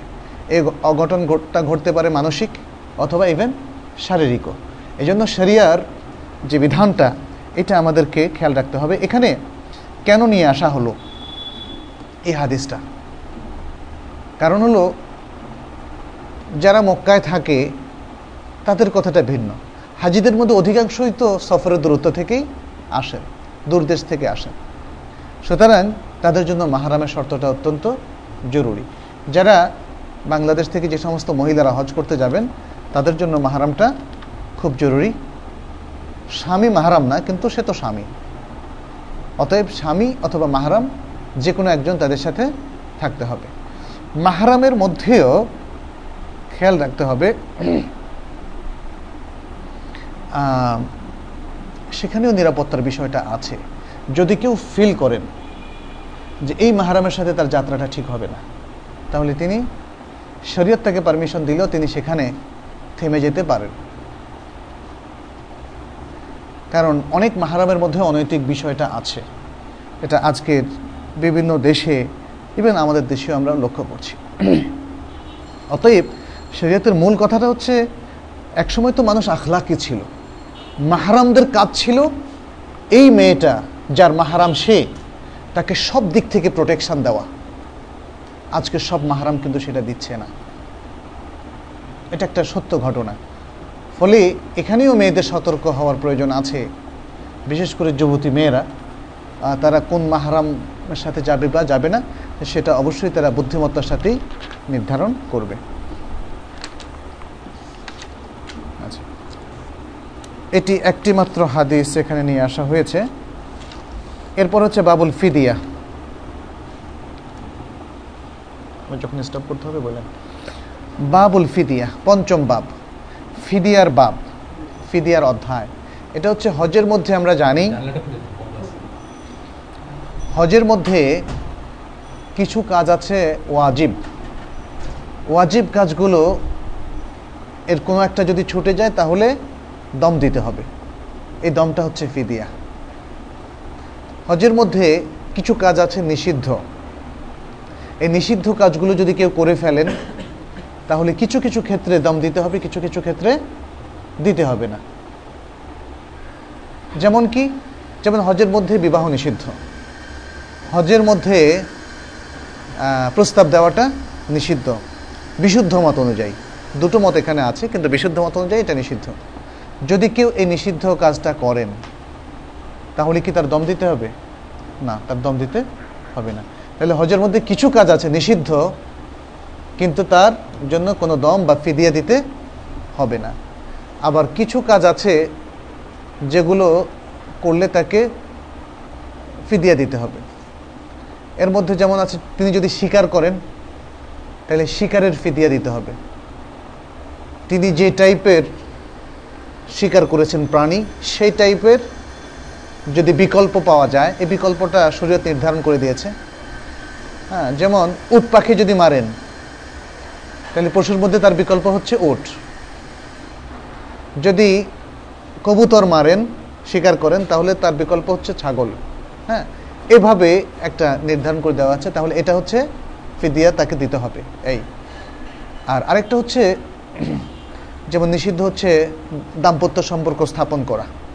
হজের মধ্যে নিষিদ্ধ এহরাম অবস্থায় এবং বিশেষ করে হজের এহরাম করার পরে তোয়াফের আগ পর্যন্ত তোয়াফুল ইফাদা, হজের তোয়াফের আগ পর্যন্ত দাম্পত্য সম্পর্ক স্থাপন করা যাবে না। যদি কেউ করেন তাহলে তার হজটা নষ্ট হয়ে যাবে এবং তাকে হজের বাকি কাজগুলো করতে হবে। পরবর্তী বছর আবার সে হজটা তাকে পালন করতে হবে এবং তাকে একটা ওটো কোরবানি করতে হবে, অনেক ফর্মালিটিস এটাও এক ধরনের ফিদিয়া। আচ্ছা আরেকটা ফিদিয়া আছে। একটা হচ্ছে সেটা হচ্ছে ফিদিয়াতুল আদা বলা হয়। ফিদিয়াতুল আদা। এহরাম অবস্থায় চুল কাটা নিষিদ্ধ।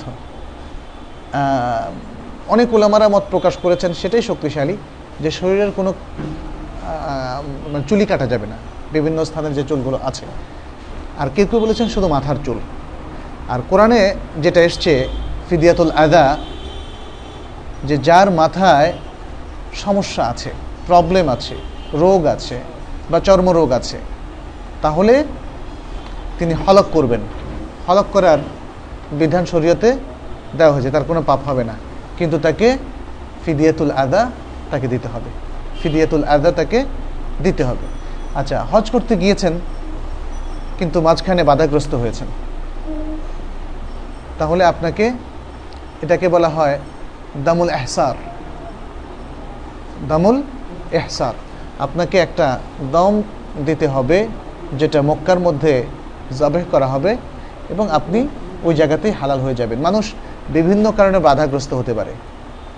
এক, বাধাগ্রস্ত হতে পারে রোগের কারণে, বাধাগ্রস্ত হতে পারে শত্রুর কারণে, অথবা বন্য প্রাণীর কারণে, অথবা তাকে হয়তো অথবা গাড়ির অ্যাক্সিডেন্টের কারণে, অথবা কোনো বন্য প্রাণী তাকে কামড়ে দিয়েছে বা দংশন করেছে সাপ ইত্যাদি, নানা কারণে সে মানে যাওয়া থেকে বিরত থাকতে বাধ্য হলেই সে এটাকে বলা হয় এহসার, আর সে হলো মহসার। সেখানে তাকে একটা দম হাদিয়াম্বা লেগাল কাবা।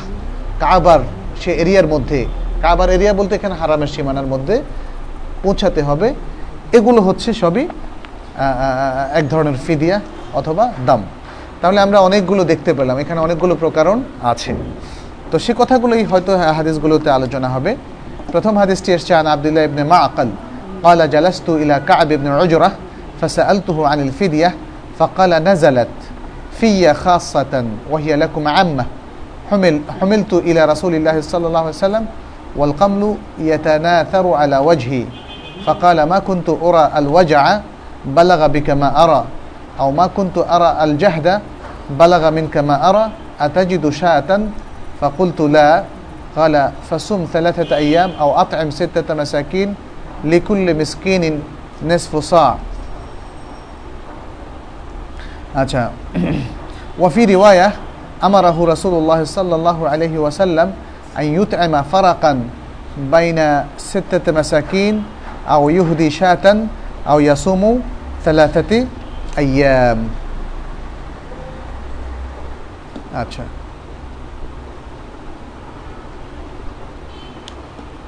আচ্ছা এখানে আবদুল্লাহ ইবনে মা আকাল তিনি বলছেন যে আমি কাব ইবনে ওজরার পাশে বসলাম এবং তাকে জিজ্ঞেস করলাম ফিদিয়া সম্পর্কে, যে হজের ফিদিয়া সম্পর্কে আমাকে কিছু বলুন, জানান। তখন তিনি বললেন, অর্থাৎ কাব ইবনে ওজরা রাজি আল্লাহ তালু তিনি বললেন যে আমার সম্পর্কে স্পেশালি এই বিষয়টায় ফিদিয়াটা নাজিল হয়েছে। ফিদিয়ার বিধানটা আমার সম্পর্কে নাজিল হয়েছে। তবে মানে নাজল হয়েছে আমার সম্পর্কে, তবে এর বিধানটা সবার জন্য কমন তিনি বললেন নাজালাত ফিয়া খাসাতান ওহিয়া লাকুম আম্মা।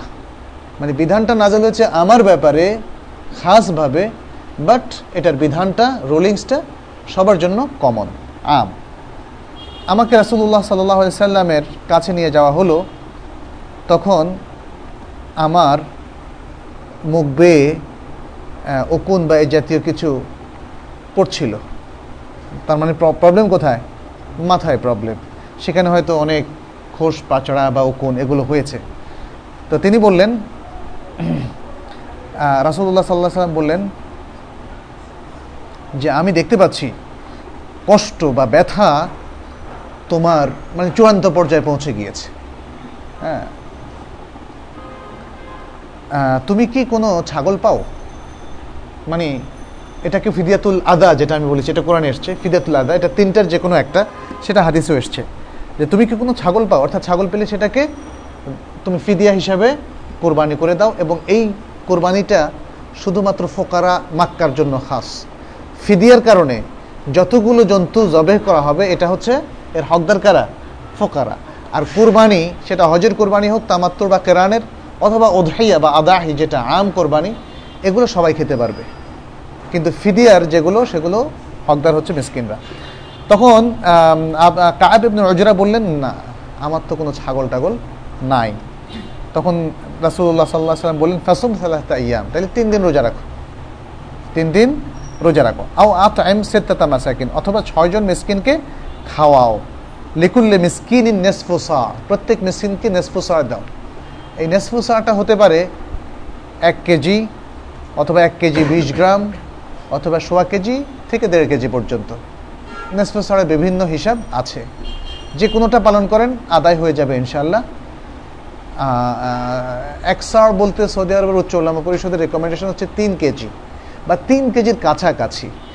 তো সে অনুপাতে নেসফেসার হলো দেড় কেজি। আর শেখ বিন ওথাইমিন তিনি দুই কেজি চল্লিশ গ্রাম বলেছেন একশা অতএব সেটা এক নেসফেসার হলো এক কেজি বিশ গ্রাম। যাই হোক, এটা নিয়ে এত নির্ধারণ করার কোনো প্রয়োজন নেই। যে যে মঠটাতে কনভিন্সড হন, সে অনুযায়ী নেসফেসার দিয়ে দিবেন। যদি ছয়জন মিসকিনকে খাওয়ান, তাহলে তিনজন ছয়জন মিসকিনকে কী পরিমাণ খাবার দেবেন? তিন সর পরিমাণ। এই তিন সর পরিমাণ হতে পারে গম অথবা হতে পারে চাল, মধ্যম ধরনের গম, মধ্যম ধরনের চাল। আচ্ছা কোনো কোনো বর্ণনা এসছে যে রাসুল্লাহ সাল্লাহ আলাইসাল্লাম এই কাব এবনে অজুরাকে নির্দেশ দিলেন যেন তিনি এক ফারাক খাবার ছয়জন মিসকিনের মধ্যে বন্টন করেন অথবা একটা ছাগল কোরবানি করেন অথবা তিন দিন রোজা রাখেন। অর্থাৎ দুইভাবে এসছে। কথা হলো একই কথা। আর এক ফারাক এখানে ওই যে তিন সরের পরিমাণ, যেটা একটু আগে আমরা বলেছি। তাহলে মোটামুটি আলোচনা থেকে স্পষ্ট হয়েছে যে হাদিসটা এখানে বলছে, এটা হচ্ছে ফিদিয়াতুল সম্পর্কে যখন মাথায় কোনো সমস্যা দিবে, আপনাকে চুলটা ফেলে দিতে হবে। তা না হলে আপনি ঘুম হচ্ছে না বা চুল কাচ্ছে কিংবা উকুন বেড়ে গিয়েছে, সে অবস্থায় আপনি চুলটা ফেলে দিবেন, কোনো পাপ হবে না। এখানে মানে মাহদুরাতুল হেরামগুলোকে আমরা তিনভাবে দেখি। এক, পাপ হবে, তার কোনো দম নাই, কোনো ফেদিয়া নাই। পাপ হবে মানে করলে পাপ হবে, যেহেতু আপনি একটা নিষিদ্ধ কাজ করেছেন, পাপ হবে, কিন্তু কোনো ফেদিয়া নাই। সেটা হচ্ছে যেমন এহরাম অবস্থায় বিবাহ সাথী করা অথবা বিবাহের পয়গাম দেওয়া। আরেকটা হচ্ছে, পাপও হবে, আবার ফিদিয়াও আসবে। এটা হচ্ছে অন্য অন্য ক্ষেত্রে তৃতীয়টা ছাড়া। তৃতীয়টা কি? তৃতীয়টা হলো ফিদিয়াতুল আদা। ফিদিয়াতুল আদা, যেটা আমরা বললাম যে আপনার প্রবলেমের কারণে যেটা করতে আপনি বাধ্য হলেন, এখানে ফিদিয়াতুল আদা তিনটার যে কোনো একটা আপনি দিতে পারেন বা করতে পারেন। আর এছাড়া বাকিগুলো নিষিদ্ধ কাজ করলে তখন দম দিতে হবে এবং পাপও হবে। আর এই তৃতীয়টার মধ্যে ফিদিয়া আছে কিন্তু পাপ নাই। তাহলে প্রথমটার মধ্যে পাপ আছে কিন্তু ফিদিয়া নাই। তৃতীয়টার মধ্যে ফিদিয়া আছে কিন্তু পাপ নাই। আর বাকিগুলোর মধ্যে পাপও হবে যে জন্য আমাদের তবা করতে হবে, আবার ফিদিয়াও দিতে হবে।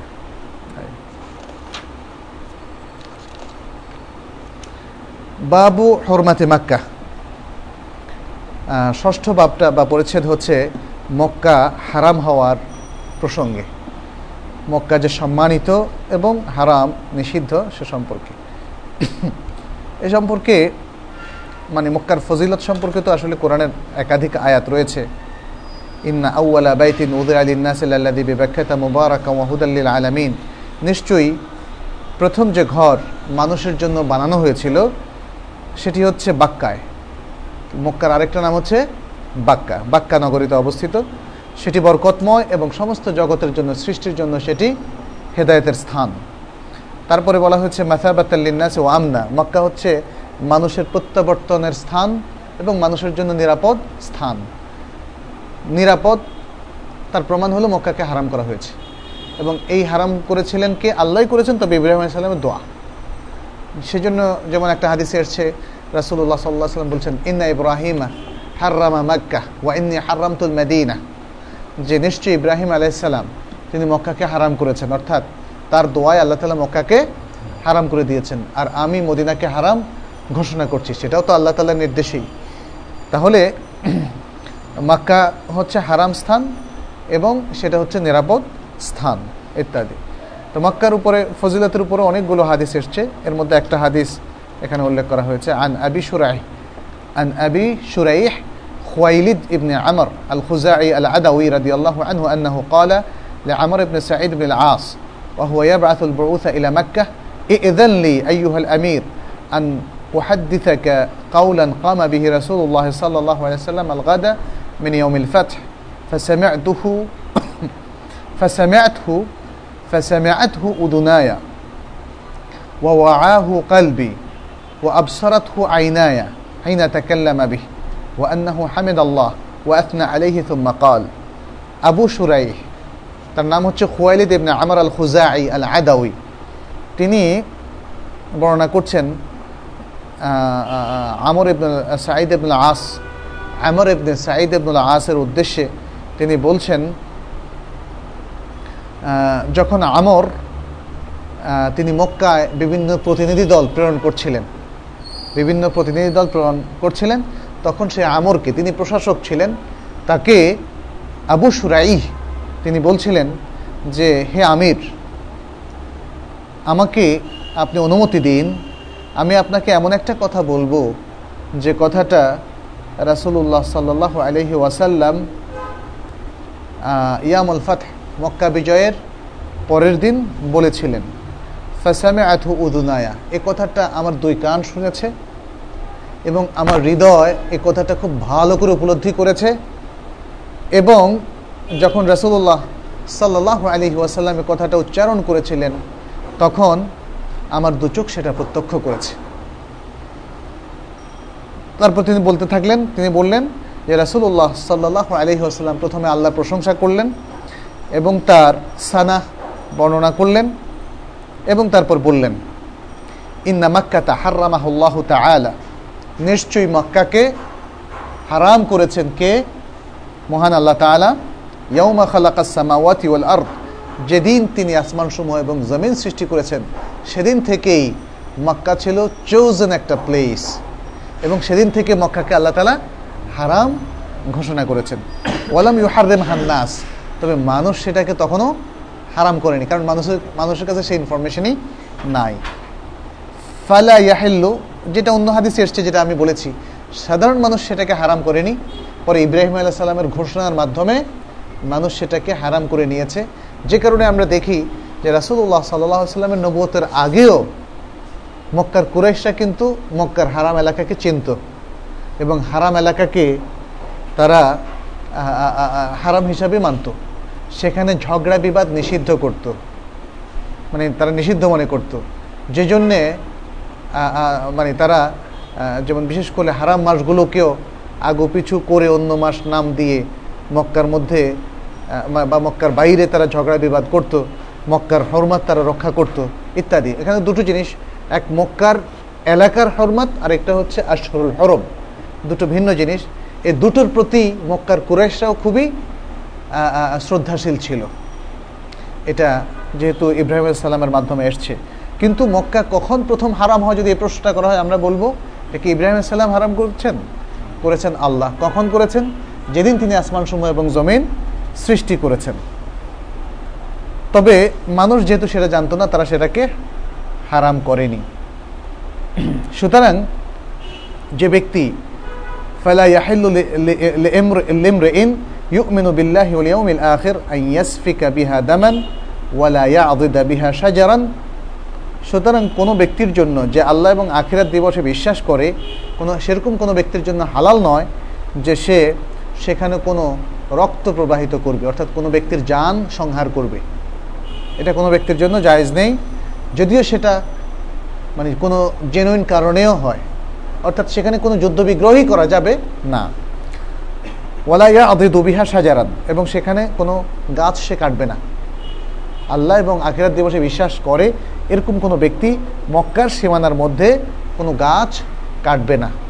এখানে আমাদের অনেক ভাইয়েরা একটু মানে কিছু কনফিউশনের মধ্যে ভোগেন। তারা মনে করেন, এই গাছ কাটার, না কাটার বিধানটা এটা এহরামের সাথে জড়িত। ফলে তারা মনে করেন যে এহরাম অবস্থায় যে কদিন মক্কায় থাকব, গাছ কাটা যাবে না, তা নাহলে একটা গাছ থেকে কেটে আমার মেসোয়াক করে। অনেককে দেখছি আমরা। কিন্তু এইটা করা যাবে না। গাছ কাটতে পারবে শুধুমাত্র সেখানে সরকারি নির্দেশে আদিষ্ট ব্যক্তিরা শহর সংরক্ষণ করার জন্য অথবা শহরকে আগাছা মুক্ত রাখার জন্য। ইভেন আগাছাও আপনি, আমি তুলতে পারব না। হারামের সীমানা অনেক বড়। এখন সবগুলোতেই চারপাশ থেকেই হারামের সীমানা বেঁধে দেওয়া আছে। ইন্টারনেটে গেলেও আপনারা দেখতে পাবেন মিনা হারামের ভিতরে, মোজদালিফা হারামের ভিতরে, আর আরাফাত হচ্ছে হারামের সীমানার বাইরে। অতএব মিনাতে গিয়েও আপনি কোনো গাছ থেকে মানে কোনো গাছ বা পাতা ছেড়ে ফেলতে পারবেন না। এহরাম অবস্থায় থাকেন অথবা এহরাম ছাড়া থাকেন। তাহলে এখানে দুটো জিনিস। এহরাম অবস্থায় তো কিছু মাহাদুরাত আছে, কিন্তু হারামের সীমানার মধ্যে গাছ না কাটার বিধানটা, এটা মক্কা শরীফের হরমাত, সম্মান। এবং সেখানে যে কাজগুলো নিষিদ্ধ, তার মধ্যে এটাও একটা। এটা মনে রাখতে হবে। অতএব কোনো ব্যক্তি আমরা যারা বিশেষ করে যাচ্ছি আমাদের কারোই সেখানে গাছ কাটা অথবা ডাল ভাঙা অথবা পাতা ছেঁড়া এটা আমাদের জন্য সমীচীন হবে না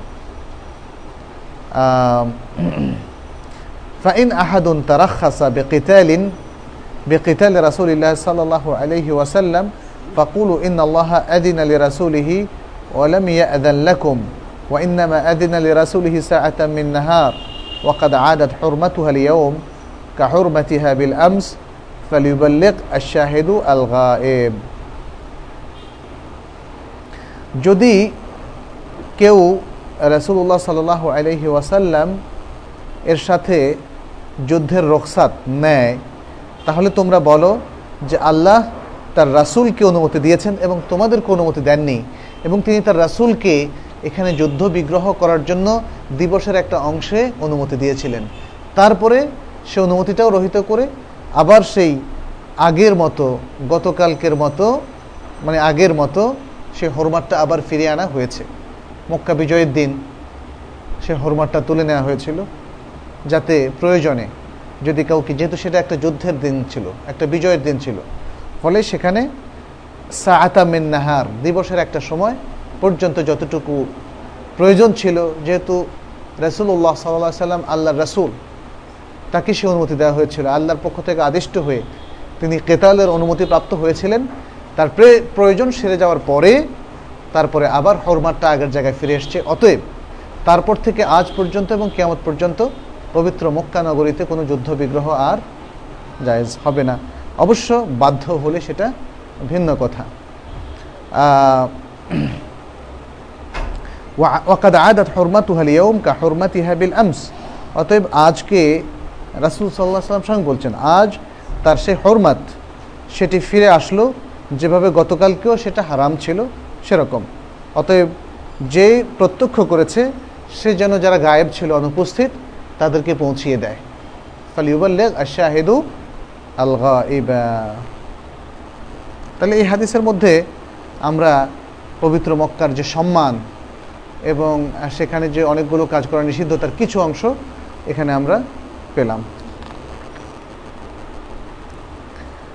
এখানে আরও একটি হাদিস আছে আবদুল্লাহ ইবনা আব্বাস রাদি আল্লাহ তালা আনহুমা থেকে তিনি বলছেন কালা রসুল্লাহ সাল্লাহ আলহি ওয়াসাল্লাম ইয়ৌমা ফাতহ মাক্কা রসুল্লাহ সাল্লাহ আলিয়াল্লাম মক্কা বিজয়ের দিন বলেছিলেন লা হিজরাতা বাদ আল ফাতহ ওয়ালাকিন জিহাদুন ওয়ানিয়াহ وإذا استنفرتم فانفروا وقال يوم فتح مكة إن هذا البلد حرمه الله يوم خلق السماوات والأرض فهو حرام بحرمة الله إلى يوم القيامة وإنه لم يحل القتال فيه لأحد قبلي ولم يحل لي إلا ساعة من نهار وهي ساعتي هذه فهو حرام بحرمة الله إلى يوم القيامة ولا يعضد شوكه آه، ولا يعضد شوكه ولا ينفر صيده ولا يلتقط لقطته ولا يلتقط لقطته ইল্লামান আর্রাফাহা ওলা ইখতালা খালা।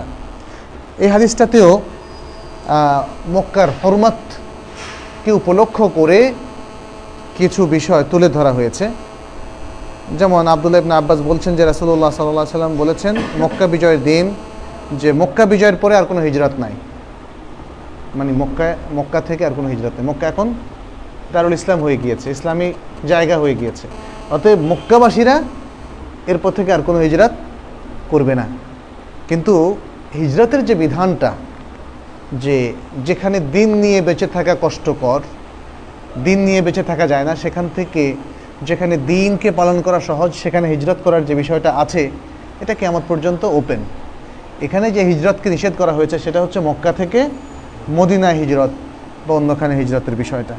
সেটার প্রয়োজন মক্কা বিজয়ের পরই রহিত হয়ে গিয়েছে অটোমেটিক বিষয়টা। ওলাকিন জেহাদুন অনিয়া তবে জেহাদ এবং নিয়াদ থাকবে। অর্থাৎ জেহাদ এবং নিয়াদ, এটা সবখানেই থাকবে। এটা পৃথিবীর কোনো ভূখণ্ডে জেহাদ এবং নিয়াদ থেকে বাদ যাবে না। জেহাদটা কি? জেহাদ হচ্ছে, এটার একটা আম অর্থও আছে, খাস অর্থ আছে। আম অর্থটা হচ্ছে আল্লাহর দিনকে মেনে চলা এবং এর জন্য চেষ্টা সাধনা করা, দাওয়ার কাজ করা, ইসলামী শিক্ষার কাজটা করা, দিনের প্রত্যেকটা রোকন, আরকান, ওয়াজিবাত, মাফরুদাত, এগুলোকে প্রতিষ্ঠা করা, এগুলো জেহাদের আম অর্থ। আর জেহাদের খাস অর্থ হচ্ছে আল্লাহর কালিমাকে এই পৃথিবীতে সব কিছুর ঊর্ধ্বে স্থান দেওয়ার জন্য, লে এলাই কালিমাতিল্লাহ, এবং বিজয়ী করার জন্য যেটা, যে সংগ্রাম করা হয়, যে সশস্ত্র সংগ্রাম করা হয়, সেটা হচ্ছে জেহাদের সবচেয়ে উচ্চ স্তর। যার প্রমাণ হচ্ছে যেমন সমস্ত গাজওয়াত, যুদ্ধগুলো যেগুলো রাসুল্লাহ সাল্লাহ সাল্লাম পরিচালনা করেছিলেন। অথবা এমনকি যে সারায়াগুলো, ছোট ছোট যুদ্ধ দলকে তিনি শত্রুদের বিরুদ্ধে প্রেরণ করেছিলেন, সেগুলো জেহাদের মধ্যে অন্তর্ভুক্ত। এই ধরনের জেহাদ করার জন্য প্রথম দিকে মুসলমানরা খুব এক্সাইটেড ছিল যে, ইয়া রাসল্লাহ আমাদেরকে জেহাদের অনুমতি দেন। এই যে জেহাদের, কোন জেহাদের অনুমতি চেয়েছিলেন? জেহাদের কমন অর্থটা কিন্তু ইসলামের শুরু থেকেই আছে। আছে না? জেহাদ মানে ইসলামকে অনুসরণ করা সন্নাকে মেনে চলা, ইসলাম গ্রহণের ঘোষণা দেওয়া, এটা তো ইসলামের একদম শুরু থেকেই ছিল। কিন্তু মাক্কির জীবনে জেহাদের কোনো ঘোষণা কিন্তু আসে নাই। তাহলে জেহাদ ছিল আবার না এটা কেমন কথা? কারণ মক্কাবাসীদেরকে সম্বোধন করে বলা হয়েছিল, ওয়াজাহিদ হোম জেহাদান ক্যাথিরা এবং তাদের সাথে যুদ্ধ তুমি যুদ্ধ করো, জিহাদ করো, এটা মক্কাবাসীদের। সেটা কোন যুদ্ধ? সেটা হচ্ছে জিহাদের কমন অর্থটা। যে ওয়ান্দের আশিরা তাকাল আকরাবিন তোমরা এবং তোমার কাছের আত্মীয় স্বজনকে তুমি সতর্ক করো। এই যে দাওয়ার কাজ গোপনে তাদেরকে ইসলাম প্রচার বা পরবর্তীতে প্রকাশ্যে ইসলাম প্রচার বা দিনকে পালন করা, কাবা চত্বরে গিয়ে চ্যালেঞ্জের মুখোমুখি হয়েও দিনের ঘোষণা দেওয়া, এগুলো সবই প্রাথমিক জিহাদের অন্তর্ভুক্ত। তাহলে এই কমন জিহাদটা কিন্তু আজও আছে। কারণ দিনের উপর টিকে থাকা itself is very difficult job অত্যন্ত কষ্টকর একটা কাজ। ফলে আপনি শয়তানের সাথে সংগ্রাম করে, পরিবেশের সাথে সংগ্রাম করে বা ইসলাম বিরোধীদের সাথে সংগ্রাম করে দিনের উপর টিকে থাকছেন। মানুষ আপনাকে সবসময় খারাপের দিকে নেয়, শয়তান খারাপের দিকে প্ররোচিত করে। আপনি তার বিরুদ্ধে নিজেকে কন্ট্রোল করে দিনের উপর টিকে আছেন। তাহলে এটা হচ্ছে জিহাদের কমন অর্থের মধ্যে পড়বে। আর জিহাদের খাস অর্থটা যেটা, সেটা, যেটা রাসুল্লাহ সাল্লাহ আলিয়াল্লামের কাছে বারবার সাহাবারা অনুমতি চাইতেন। কি? আমাদেরকে জেহাদের অনুমতি দেন, আমাদেরকে জেহাদের অর্থাৎ যারা অমুসলিম রয়েছে, যারা দিনের উপর আক্রমণ করছে, দিনদারদেরকে পৃথিবী থেকে নিশ্চিন্ন করার চেষ্টা করছে, তাদের বিরুদ্ধে যুদ্ধ করার, সশস্ত্র সংগ্রাম করার অনুমতি প্রার্থনা। এটা হচ্ছে জেহাদের খাস অর্থ এবং এটাই জেহাদের মানে জেহাদ বললেই প্রথমে সেই অর্থের দিকেই কিন্তু যায়। হ্যাঁ। তাহলে আল্লাহ রাসুল সাল্লাহ সাল্লাম বলছেন, এই জিহাদ এ কমন অর্থেও সবখানে থাকবে আর বিশেষ অর্থেও সবখানে থাকবে। বিশেষ অর্থটা প্রয়োজন অনুযায়ী। কমন অর্থে তো সবখানেই আছে। এই জেহাদকে অস্বীকার করার কোনো সুযোগই নেই। কমন অর্থ যেটা, আমরা বললাম ব্যাখ্যায়। আর খাস অর্থের জেহাদ যেটা ইসলামের সশস্ত্র সংগ্রাম, যেটা ইসলামের যুদ্ধনীতির আলোকে পরিচালিত হবে, সেটার কিছু সার্টেন শর্ত রয়েছে। এবং সেটা উলুল আমরের নেতৃত্বে হতে হবে। এবং সেখানে আরও অনেক কিছু মুসলমানদের চিন্তা ভাবনার বিষয় আছে। যেখানে সশস্ত্র সংগ্রামের মধ্যে মুসলমানদের জেতার সম্ভাবনা বেশি এবং এটা মুসলমানদের প্ল্যান বা পলিসি মেক যারা করবেন, সে সমস্ত উলুল আমর এবং ওলামারা এই সিদ্ধান্তটা দেবেন এবং তাদের নেতৃত্বে এগুলো হবে। মুসলমানদের মাসলাহাত তার মধ্যে বেশি থাকতে হবে এবং জেতার সম্ভাবনা তার মধ্যে থাকতে হবে। তাহলে এই শর্তগুলোর আলোকে সে জেহাদটা করা যাবে। কেয়স তৈরির উদ্দেশ্যে এই ধরনের কোনো সশস্ত্র সংগ্রাম করা যাবে না এবং প্রত্যেক ইন্ডিভিজুয়াল নিজ নিজ ইনিশিয়েটিভ নিয়ে আসলে এই সশস্ত্র সংগ্রাম পরিচালনা করার কোনো সুযোগ নাই। কিন্তু জিহাদের উভয় অর্থেই জিহাদ কেয়ামত পর্যন্ত বাকি আছে। তার প্রসিডিওর অনুযায়ী সেটাকে প্রসিড করতে হবে। নিজস্ব চিন্তা চেতনা, নিজস্ব মানে ইজতেহাদ সারা উম্মার উপর একক ব্যক্তি চাপিয়ে দিলে সেইটাকে আমরা গ্রহণ করব না। এটা একটা বিষয়। ওয়ানিয়া এবং নিয়তটা বাকি থাকবে। অর্থাৎ যেহেতু ইন্নামাল আমাল বিন নিয়াত অর্থাৎ প্রত্যেকের কাজ, প্রত্যেক কাজের সাথেই নিয়তের সংশ্লিষ্টটা একটা খুব জরুরি বিষয়। কারণ নিয়তের শুদ্ধাশুদ্ধির উপরেই কাজের শুদ্ধাশুদ্ধি নির্ভর করছে। সেটা আল্লাহর কাছে অ্যাকসেপ্টেড হওয়াটাও নিয়ত শুদ্ধ হওয়ার উপরে নির্ভর করছে। ওয়াইদা ওয়াইদা স্তুন ফির তুম ফান ফিরু যখন তোমাদেরকে বলা হয় তোমরা জেহাদে বের হও, তখন তোমরা বের হয়ে যাবে। কিন্তু এই আহ্বান কে করবেন? মুসলমানদের যারা উলুল আমর, তারাই করবেন। আচ্ছা এরপরে মক্কা বিজয়ের দিন রাসুল্লাহ সাল্লাহ সাল্লাম বললেন যে, নিশ্চয়ই এই শহরটিকে আল্লাহ তালা হারাম করেছেন, যেদিন থেকে তিনি আসমানসমূহ এবং জমিন সৃষ্টি করেছিলেন। সুতরাং আল্লাহর হারাম করার মধ্য দিয়ে এই শহরটি হারাম বলে গণ্য হবে। কিয়ামত পর্যন্ত সেটি হারাম থাকবে। তাহলে যেটা আমরা বলেছি হাদিসের মধ্যে ইব্রাহিম হারাম করেছেন আর মদিনাকে উনি হারাম করেছেন রাসুল্লাহ সাল্লাহ সাল্লাম। কিন্তু আসলে হারাম করেছেন কে? আল্লাহ রাবুল আলমী অর্থাৎ ঘোষণাটা এসছে, একটা ঘোষণা এসছে ইব্রাহিম আলাহ সাল্লামের মাধ্যমে মানুষ জানলো আর মদিনার ঘোষণাটা জানলো মানুষ রাসুল্লাহ সাল্লাহ আলি সাল্লামের মাধ্যমে। তিনি আরও বলেছেন এই হাদিসের মধ্যে যে এই শহরের মধ্যে আমার আগে কারোর জন্য যুদ্ধ বিগ্রহ করা জায়েজ ছিল না, হালাল ছিল না। এবং আমার জন্য এই শহরে যুদ্ধ বিগ্রহ করা হালাল নয়, তবে ইল্লা সাআতাম মিন নাহার। তবে দিবসের একটা সময় আমাকে বিশেষ অনুমতি দেয়া হয়েছে। এবং সেটা হচ্ছে এই সময়। এটা কিন্তু এটা কখন বলেছেন? এটা কি বিদায় হয়েছে বলেছেন? কখন? মক্কা বিজয়ের দিন। কালা ইয়াউমা ফাতহা মাক্কা। ফাতহা মাক্কার দিন, মক্কা বিজয়ের দিন তিনি এই কথাটা বলছেন। অর্থাৎ আজকে এই অভিযান পরিচালনা করার এই সময়ে, এই সিচুয়েশনে আল্লাহ তালা আমাকে এখানে তেতাল করার অনুমতি দিয়েছেন। এরপরেও এটা বন্ধ হয়ে গিয়েছে। এর আগে তো আমার জন্য নিষেধ ছিল, আমার পূর্ববর্তীদের জন্য নিষেধ ছিল। সুতরাং কিয়ামত পর্যন্ত আল্লাহর হরমাতের মাধ্যমে, অর্থাৎ হারাম করার মাধ্যমে এই মক্কা নগরী হারাম বলে গণ্য হলো। অতএব তার কোনো কাঁটা নষ্ট করা যাবে না, কাটা যাবে না। তার কোনো কাঁটা বলতে গাছের পাতা, লতা, গুল্ম, ডাল ইত্যাদি সব কিছু এগুলো কাটা যাবে না। এবং কোনো শিকারকে তাড়ানো যাবে না। তার মানে কি? শিকার কি করা যাবে? মানে শিকার করা যাবে না এবং শিকারীকে তাড়ানো যাবে না এবং যেহেতু তাড়ানো যাবে না, তাহলে দেখানো যাবে না। ওই যে শিকার, একজন দৌড়ে আসলেন, শিকার করতে আপনার ওই ওদিকে যান, ওদিকে গেছে। তাহলে এটা ইহুদিদের মতো হবে। ইহুদিদের মধ্যে বলা হয়েছিল মানে শনিবারে তারা যেন মাছ শিকার না করে। তখন এর মধ্যে শুধু একটা দল নাজাদ পেয়েছিল। তারা কারা? যারা স্বীকার করেনি এবং স্বীকার করতে নিষেধ করেছিল। যারা চুপচাপ ছিল, তারা ধরা পড়েছে। যারা ধরেছে, তারাও ধরা পড়েছে। আর যারা মাছ আটকায় রাখছে বলছে যে ধরা তো যাবে না আটকায় রাখে। তারাও কনভিক্টেড হয়েছিল এর মধ্যে। তো এটা করা যাবে না। ওয়ালা ইয়ালতাকিত লোকাতাহু হারানো জিনিস। মক্কায় কারও হারানো জিনিস পাওয়া গিয়েছে সে তুলবেন না। এখনও কিন্তু বিপদ আছে। দু হাজার সাত সালে আমি যখন গেলাম, তখন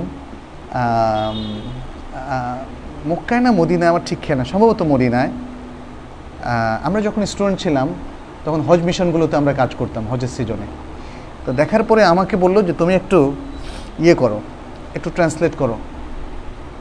থানাতে কী কারণে যেন আমি গিয়েছিলাম বা যে কোনো কারণেই হোক, আমাকে বলল যে, একটু ট্রান্সলেট করো, বাঙালি, কিছু তাদের কয়েকদিন যাবৎ হাজি, তারা জেলে আছে। এখন মানে এটা তো সমস্যা। হাজিদেরকে জেলে ঢুকানো বিরাট একটা সমস্যা। আবার ছাড়াটাও মুশকিল, কারণ একটা নির্দিষ্ট কারণে তাদেরকে ঢুকানো হয়েছে। এখন আমি হাজি সাহেবকে বললাম, আমাকে বলা হলো আর কি যে কী কারণে সে একটা মানি ব্যাগ ছিল সেটা তুললো। আচ্ছা তা আমি তাকে বললাম বললাম যে আপনার বিরুদ্ধে কনভিকশন হচ্ছে আপনাকে চুরির কেস দেওয়া হয়েছে। কারণ আপনাকে লোকজন দেখেছে অথবা পুলিশ দেখেছে একটা মানি ব্যাগ তুলেছেন। অবশ্য তার দাবি হচ্ছে, এই মানি ব্যাগটা তো আমারই। আমার পকেট থেকে পড়ে গেছে। আমি তুলতে গেলাম আর তখনই খপ করে ধরলো। ওরা আর আমার কথা শুনলো না, আমাকে নিয়ে গেল। তো যাই হোক, আমি তখন পুলিশকে বললাম যে, এই মানি ব্যাগ তো তার। তোমরা সেটা ইনভেস্টিগেট করো। করে দেখো যদি তার হয়, তাহলে তাকে ছেড়ে দাও। কারণ যদি তারই হয়ে থাকে, তার মানি ব্যাগ যদি পড়ে দিলে তো তাকে ধরাটা তোমরা ইনভেস্টিগেট করো খুব দ্রুত তাহলে তোমরা কিন্তু পাপি হবা। তারপরে তাকে ছেড়ে দিয়েছে। অবশ্য তারা দেখে এটাকে ছেড়ে দিয়েছে। কিন্তু কথা হচ্ছে যে আরেকজনের মানি ব্যাগ তোলার কোনো দরকার আসলে নাই। লোকাতা হচ্ছে আপনি দেখে আছেন যে একজনের টাকা পড়েছে, স্বর্ণ পড়েছে সেটা তুলবেন না। তবে হ্যাঁ তোলার একটা অনুমতি আছে। ইল্লামান আর রাফাহা যে ব্যক্তি তুলে ওই যে লস্ট বিলঙ্গিংস সেকশনে যদি জমা দেন, তাহলে ঠিক আছে। হ্যাঁ? হ্যাঁ. লস্ট অ্যান্ড সেটা হারামের চারপাশেই আছে, বা কাছাকাছিও আছে, থানাগুলোতেও জমা দিতে পারেন। আহ, এখানেই বলছে ইল্লামান আররাফা যে ব্যক্তি সেটাকে ঝুলিয়ে রাখবে চিনিয়ে রাখবে ঘোষণা দেবে। তারিফের অর্থ হচ্ছে সেটা। একটা সময় তো আর এই পুলিশ বিভাগও ছিল না অমুকও ছিল না তমুকও ছিল না। এরকম বিভাগ ছিল না। তখন হয়তো কেউ ঝুলে রাখ এই ঝুলাই রাখার নিয়তে যদি কেউ সেটাকে তোলেন শুধুমাত্র সেটা জায়েজ।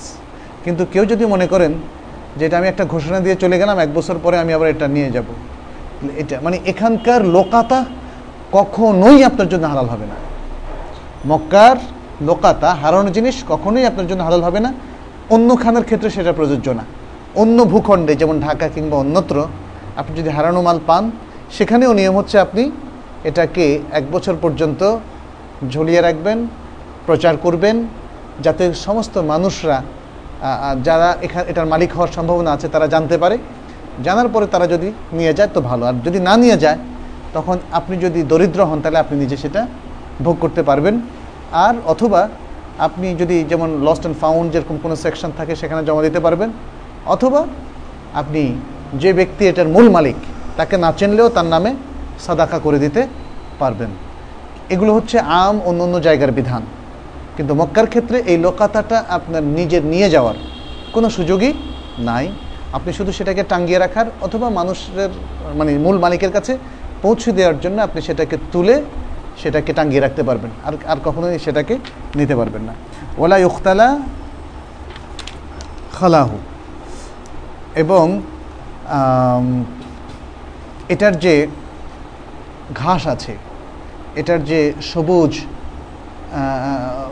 মানে বনগুলো আছে, সেখান থেকে কোনো কিছুই আপনি কাটতে পারবেন না। অসব অর্থাৎ যেই কি বলে গুল্ম, লতা, উদ্ভিদ বা ঘাস এই জাতীয় কোনো কিছু আপনি সেখান থেকে কাটতে পারবেন না। এখানে অবশ্য কোনো কোনো রেওয়ায়তে আসছে যেমন আব্বাস ইবনে আব্বাস রাদিয়াল্লাহু তাআলা তিনি বলছেন, ইয়া রাসূলুল্লাহ, ইল্লাল ইযখার ইযখারের বিষয়টা কি? হ্যাঁ? ফাইন্নাহু ফাইন্নাহু কি? লিকাইনিহিম ওয়া বুয়ুতিহিম ইল্লা ফাকালা ইল্লাল মানে আব্বাস নিজে একটু রাসূল আলাইহি সাল্লামকে একটা জিনিস তুলে ধরলেন আর কি। যে মনে হয় যে এদখেরটাকে বাদ দিলে ভালো হয়, এরকম একটা প্রস্তাব মতো ইল্লাল এদখের এই কথাটা বলা রাসুল্লাহ সাল্লাহ সাল্লামের কথা। কিন্তু আগেই আব্বাস বলে দিলেন। মনে হয় যেন একটু রিমাইন্ড দিলেন যে এদখের তো আমরা এটাকে গাছ ঘরের পালা বা ওই যে বিভিন্ন কাঠ হিসাবে ব্যবহার করি, এটা ছাড়া তো আমাদের চলবে না। এটা তো আমাদের কাটতে হবে। মক্কার হুদুদ কত বড়? এখানে আমরা থাকি, এখানে কিছু গাছ মানে এদখেরটা না কাটলে আমাদের চলবে না। তখন রাসুল্লাহ সাল্লাহ সাল্লাম তাতে সায় দিলেন এবং সাপোর্ট করলেন, বললেন যে, ইল্লাল এদখের এদখের একটা গাছ, যে গাছের কাঠ দিয়ে তারা ঘরটর বানায় বা ঘরের পালা দেয় ইত্যাদি। আজকে মনে হয় এখানেই রাখি। জি। তাহলে মোটামুটিভাবে হজের আরও কিছু আছে সামান্য সেটা আমরা পরবর্তী হালাকা ইনশাল্লাহ কন্টিনিউ করব। আজকে এখানে আমরা রাখছি। হজ থেকে ফিরে আল্লাহ দোয়া করবেন, আমি ইনশাল্লাহ আগামীকালকে ফ্লাইট যেন সহি সালামতে যেতে পারি এবং আবার ফিরে আসতে পারি ইনশাল্লাহ হজের পরে আবার আমরা ইনশাল্লাহ এটা চালাবো। কোরবানির গরুতে সাত ভাগ এবং এক ভাগে অংশগ্রহণ করা শরীয়তসম্মত কিনা, মুকিম অবস্থায় এবং এক ভাগে সম্পূর্ণ পরিবারের শরিক করা যাবে কিনা? কোরবানির গরুতে সাত ভাগ, এ হাদিসগুলো কমন যদিও হাদিসগুলো রাসুল সাল্লাহ সাল্লামের হজের সফরে বা বিভিন্ন সফরের মধ্যে হাদিসগুলো এসছে, কিন্তু টেক্সটটা কিন্তু কমন অর্থাৎ এই টেক্সটগুলোর মধ্যে কোথাও এমন নাই যে এই বিধানটা সফরের সাথে খাস।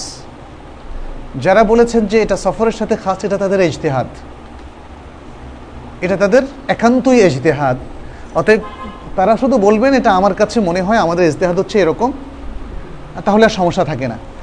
কিন্তু এই হাদিসগুলোকে যদি তারা এভাবে ব্যাখ্যা করেন যে, না, হাদিসগুলো বোঝাচ্ছে সফর অবস্থা সাতভাগ মকিম অবস্থা সাতভাগ না, তাহলে এটা ভুল তথ্য।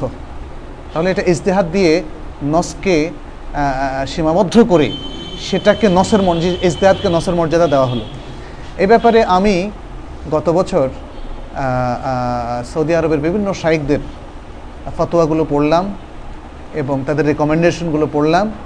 সব কিছু পড়ে দেখলাম যে একজনকেও আমি পেলাম না, যিনি বলেছেন মানে আমার ক্ষুদ্র বা সীমাবদ্ধ এই ইজতেহাদ কিংবা মানে এই যে তথ্য তালাশের মধ্যে একজনকেও পেলাম না যারা বলেছেন যে সফর অবস্থার সাথে খাস। সৌদি আরবের বড় বড় আলেমদের অনেকেই, যাদেরটা আমি পড়েছি, যেমন শেখ বিন বাজ এবং আরও অনেকে তারা বলেছেন যে এটা সফর মকিম উভয় অবস্থায় এটা চলবে। এটা আম, এটা কমন বিষয়। অতএব গাভী, গরু অথবা ওট তার সেটা সাত ভাগ, সবখানেই কমন আচ্ছা এখন এই সাত ভাগের এক ভাগ পুরো পরিবারের পক্ষ থেকে যথেষ্ট কিনা, এইটা সরাসরি কোনো হাদিসের মধ্যে আসেনি। হাদিসের মধ্যে যেটা এসছে আবু আইয়ুব আনসারি রাদিয়াল্লাহ তালাহ হাদিসে, সেটা হচ্ছে ছাগলের ব্যাপারে। সেটা হচ্ছে তাকে জিজ্ঞেস করা হয়েছিল কৈফা কানা আল ওদহাইয়াত ফি রাসুলিল্লাহ সাল্লাহ আলহি ওয়াসাল্লাম ফি আহাদ রাসুলিল্লাহ সাল্লাহ সাল্লাম রাসুল্লাহ সাল্লাহ সাল্লামের যুগে কুরবানি কেমন ছিল তিনি বললেন যে কাঁদার রাজুল মিন্না ওদাহি শাতান যে আমাদের মধ্য থেকে কোনো এক ব্যক্তি একটা ছাগল জবা করত মিনহু ওমিন আহলি বাইতিহি। তার নিজের পক্ষ থেকে এবং তার পরিবার পরিজনের পক্ষ থেকে। কাল। তো এই যে বিষয়টা এ হাদিস দ্বারা শক্তিশালী দলিল হচ্ছে শেখ সালেবিন ওথাইমিন সহ আরও অনেক স্কলার এই হাদিসটাকে দলিল হিসাবে গ্রহণ করেন যে একটা পরিবারের পক্ষ থেকে একটা কোরবানি যথেষ্ট যদি সেটা ছাগল হয়। তবে অনেক ওলামা তারা এখানে কিয়াসের পন্থায় বলেছেন এবং সেটা ওয়াজি, সেটা একদম ফেলার মতো নয়। কারণ সেই বিধানের মধ্যে এই মিসালগুলো এটা ইফেক্টিভ তারা বলেছেন যে এক, একজন ব্যক্তি যদি একটা ছাগল দেয়, কোরবানি হিসাবে যদি সেটা যথেষ্ট হয়, এবং হাদিস দ্বারা বোঝা যাচ্ছে যে একটা গরু তার এক ভাগ, সেটাও তার কোরবানি হিসাবে যথেষ্ট, তাহলে তার পরিবারের পক্ষ থেকে গরুর এক ভাগ বা ওটের এক ভাগও যথেষ্ট হওয়ার কথা। সে অনুযায়ী এক ভাগ ওলামা এই ফতোয়া দিয়েছেন। তবে কেউ কেউ বলেছেন যে না, আমরা এখানে নসের সাথেই থাকব, যে ছাগল কোরবানি দিলে সেটা পরিবারের সবার পক্ষ থেকে হয়ে যাবে। মৃত জীবিত সবার পক্ষ থেকেই। আর অন্যগুলো দিলে এককভাবে তার পক্ষ থেকে হবে। এটা কেউ কেউ বলেছেন। তাহলে এখানে আমরা একাধিক মত পাচ্ছি। যেটা যে একটা কোরবানি করলে বা ছাগল দিলে তার নিজের পক্ষ থেকে এবং তার জীবিত মৃত পরিবার পরিজনের পক্ষ থেকে হয়ে যাবে, সেটা আমরা রাসুল সাল্লা সাল্লামের কথা থেকেও পাই। তিনি যেমন জবে করার সময় বলেছেন বিসমুল্লাহ আল্লাহ তাকাব্বাল হাদা মিন মাহমদ ও আলে মাহমদ ও মিন উম্মাতে মাহাম্মদ। তিনি বলছেন, বিসমিল্লাহ আল্লাহ আকবর বলে আল্লাহ এটা আমার বা মোহাম্মদের পক্ষ থেকে তিনি কখনো নিজের নামে উল্লেখ করেছেন। মোহাম্মদের পরিবার পরিজনের পক্ষ থেকে এবং উম্মতে মোহাম্মদের পক্ষ থেকে এটা তুমি কবুল করো। আবার কখনো কখনো তিনি বলেছেন, বিসমিল্লাহ আল্লাহ আকবর, আল্লাহম্মা হাদা আন্নি ও আন মান লাম ইউদাহি মিন উম্মাতি। হে আল্লাহ, এটা আমার পক্ষ থেকে এবং সেসব ব্যক্তিদের পক্ষ থেকে, আমার উম্মদের মধ্য থেকে যারা কোরবানি করেনি। তাহলে এগুলো থেকে বোঝা গেল যে ছাগলের ক্ষেত্রে সেটা যে পরিবারের সবার পক্ষ থেকে জীবিত মৃত যথেষ্ট হবে, অর্থাৎ সবাই এই স্বভাবের ভাগে হবেন, সেটা নিশ্চিত। তবে গরুর এক ভাগের ক্ষেত্রে সেটা পরিবারের সবার পক্ষ থেকে হবে কি না সেটা কিন্তু নিশ্চিত নয়। সেটা কিয়াস করে একদল ওলামা বলেছেন। সেটা কিন্তু নস দ্বারা নিশ্চিত কোনো ইনফরমেশন নয়। আচ্ছা পরিধানের বস্ত্র টাকনুর উপরে রাখলেও মোজা দ্বারা টাকনু ঢাকা থাকলে গোনা হবে কি না। না এটা হচ্ছে মানে যেটা আমরা সারাউইল অথবা তোপ, জামা ব্যবহার করি, সেক্ষেত্রে শরিয়াত স্পষ্টভাবে বলেছে এগুলো টাকনুর নিচে যেতে পারবে না। কিন্তু মোজা তো টাকনু ঢাকবেই। এবং যে জন্য বলা হলো যে খুফ যেটা জুতা না থাকলে বা স্যান্ডেল না থাকলে সে এহরাম অবস্থায় ব্যবহার করবে খুফ কিন্তু তাকে শর্ত করা হচ্ছে টাকনুর নিচ থেকে কেটে ফেলতে হবে। তার মানে বোঝা গেল যে খুফটা হচ্ছে টাকনুকে ঢেকে রাখে। আচ্ছা, আর নতুন কোনো কোশ্চেন দেন না একটু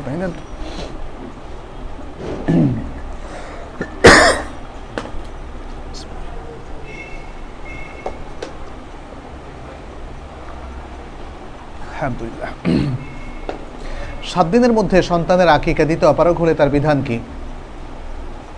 এখানে ওলামাদের মধ্যে কাউকে কেউ আমরা দেখি চোদ্দ দিন অথবা একুশতম দিনের দিনও কেউ কেউ দিয়েছেন। তবে এটা রাসুল সাল্লাহ সাল্লাম থেকে কোনো প্রমাণিত সুন্না না। অতএব কেউ যদি মনে করেন যে ওলামাদের মধ্যে কেউ কেউ যেহেতু দিয়েছেন, সেই দিনগুলোকে অনুসরণ করা যেতে পারে, তাতে কোনো সমস্যা নেই। আর যদি কেউ মনে করেন যে সাত দিনের দিন দিতে পারলেন না, যে কোনো দিন তিনি দেবেন সেটা তার সামর্থ্যের সাথে রিলেটেড যখনই তার পক্ষে সম্ভব হয় দ্রুত তিনি দিয়ে ফেলবেন। যেহেতু আকিকা করার জন্য রাসুল সাল্লাহ সাল্লাম একাধিক হাদিসের মধ্যে তিনি উদ্বুদ্ধ করেছেন এবং কোথাও কোথাও নির্দেশও দিয়েছেন, ফাহরিক ও আনহু দামান ফাহরিক ও আনহু দামান একটা জানের জান তোমরা তার রক্ত তোমরা প্রবাহিত করো তার পক্ষ থেকে, অর্থাৎ নবজাতকের পক্ষ থেকে। অতএব এই জিনিসটা খুবই স্ট্রংলি রেকমেন্ডেড এই প্রসঙ্গে মানে বিশুদ্ধ কথা হচ্ছে আকিকাটা সন্না কেউ কেউ ওয়াজিব বলেছেন। সন্তানের আকিকা গরু দিয়ে কোরবানির সাথে দেওয়া হলে তার বিধান কি? ওলামাদের মধ্যে অধিকাংশই এটাকে জায়জ বলেছেন। হানাফি ওলামাদের মধ্যে, শাফি ওলামাদের মধ্যে, মালিকি ওলামাদের মধ্যে অধিকাংশই এমনকি হাম্বলি ওলামাদের মধ্যেও অনেকে এটাকে জায়েজ বলেছেন। কি আসান যে যদি ছাগল দেওয়া যায়, তাহলে ছাগলের বিকল্প হচ্ছে গরুর এক অংশ। তবে মানে কেন গরু দিয়ে দিবে? ছাগল দেওয়াটা কি অসম্ভব? ছাগল তো অ্যাভেলেবল সুতরাং, আমরা যেটা স্ট্রংলি রেকমেন্ড করি যে আপনি গরুতে কখনোই যাবেন না। এটা একটা কিয়াসি পদ্ধতিতে বলা। ফলে যেটা সম্ভব, সেটাই আমরা আগে আমল করি। সেটা হচ্ছে ছেলের পক্ষ থেকে দুটো সমবয়স্ক ছাগল ছাগল এবং মেয়েদের পক্ষ থেকে একটা। এটা আকিকা করবেন। এটার জন্য প্রাণান্তকর চেষ্টা করবেন। যদি দেশে ছাগল টোটালি পাওয়া না যায়, একদম শূন্য হয়ে যায়, তখন আপনি গরুর দিকে যাবেন। তবে যদি গরু দেন, তাহলে এক্ষেত্রে মালিক এবং হাম্বলি ওলামারা বলেছেন একটাই গরু দিয়ে দিতে হবে, যেহেতু ফাহরিক আনহু দামান। ফাহরিক আনহু দামান। এটা নস, অর্থাৎ ছাগল না পাওয়া গেলে। গরু দিলে একটা গরু একজনের পক্ষ থেকে দেয়া যাবে সেটা এই হাদিস থেকে প্রমাণিত। ফাহরিক আনহু দামাইনে বলে নাই, দামান। এটা যেহেতু বলেছে অতএব সেটা সেক্ষেত্রে প্রযোজ্য হতে পারে, কারণ আবরুরাত তবিহুল মাহদুরাত। জরুরাতের কারণে মানে যে কোনো একটা যান, যেগুলো গবাদি পশুর মধ্য থেকে করা যেতে পারে। কিন্তু ছাগল পাওয়া অবস্থায় ওই অপশনে যাওয়াটাকে আমরা রেকমেন্ড করি না। যদি অধিকাংশ ওলামারা তারা কিয়াসান জায়েজ বলেছেন। আর কোরবানির সাথে দেওয়ার ক্ষেত্রে যারা জায়েজ বলেছেন, তাদের কাছে জায়েজ।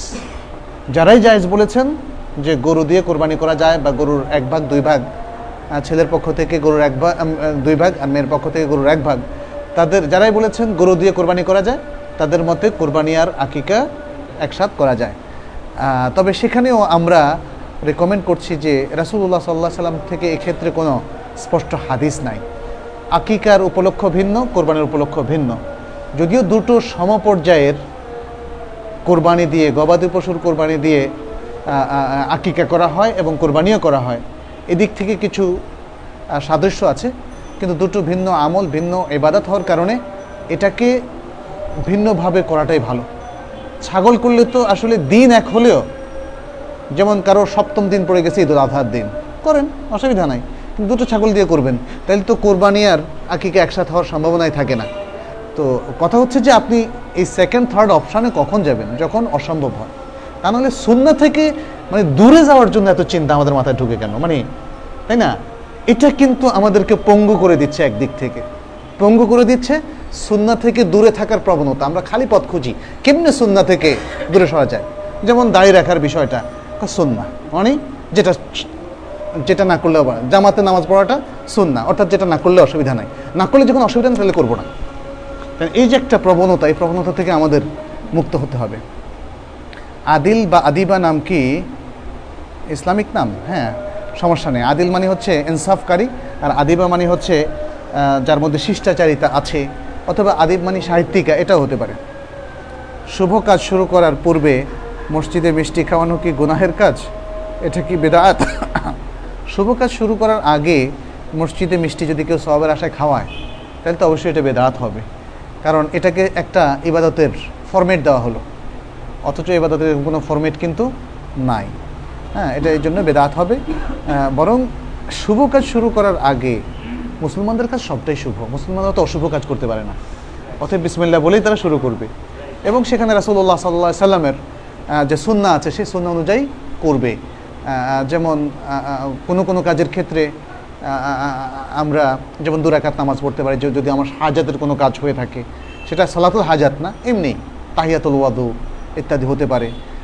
বা আরও যে কোনো শুভ কাজ আল্লাহর যে কোনো ইবাদত দিয়ে, নফল ইবাদত দিয়ে শুরু করা যেতে পারে। কিন্তু এটাকে কোনো সুনির্দিষ্ট ইবাদতের শেপ যদি করে ফেলে, তাহলে মুশকিল আছে। যেমন ঘরে ঢোকার দুই রেখাত নামাজ, যদি কেউ মনে করে যে ঘরে ঢোকার দুই রেখাত নামাজ, তাহলে বেদা।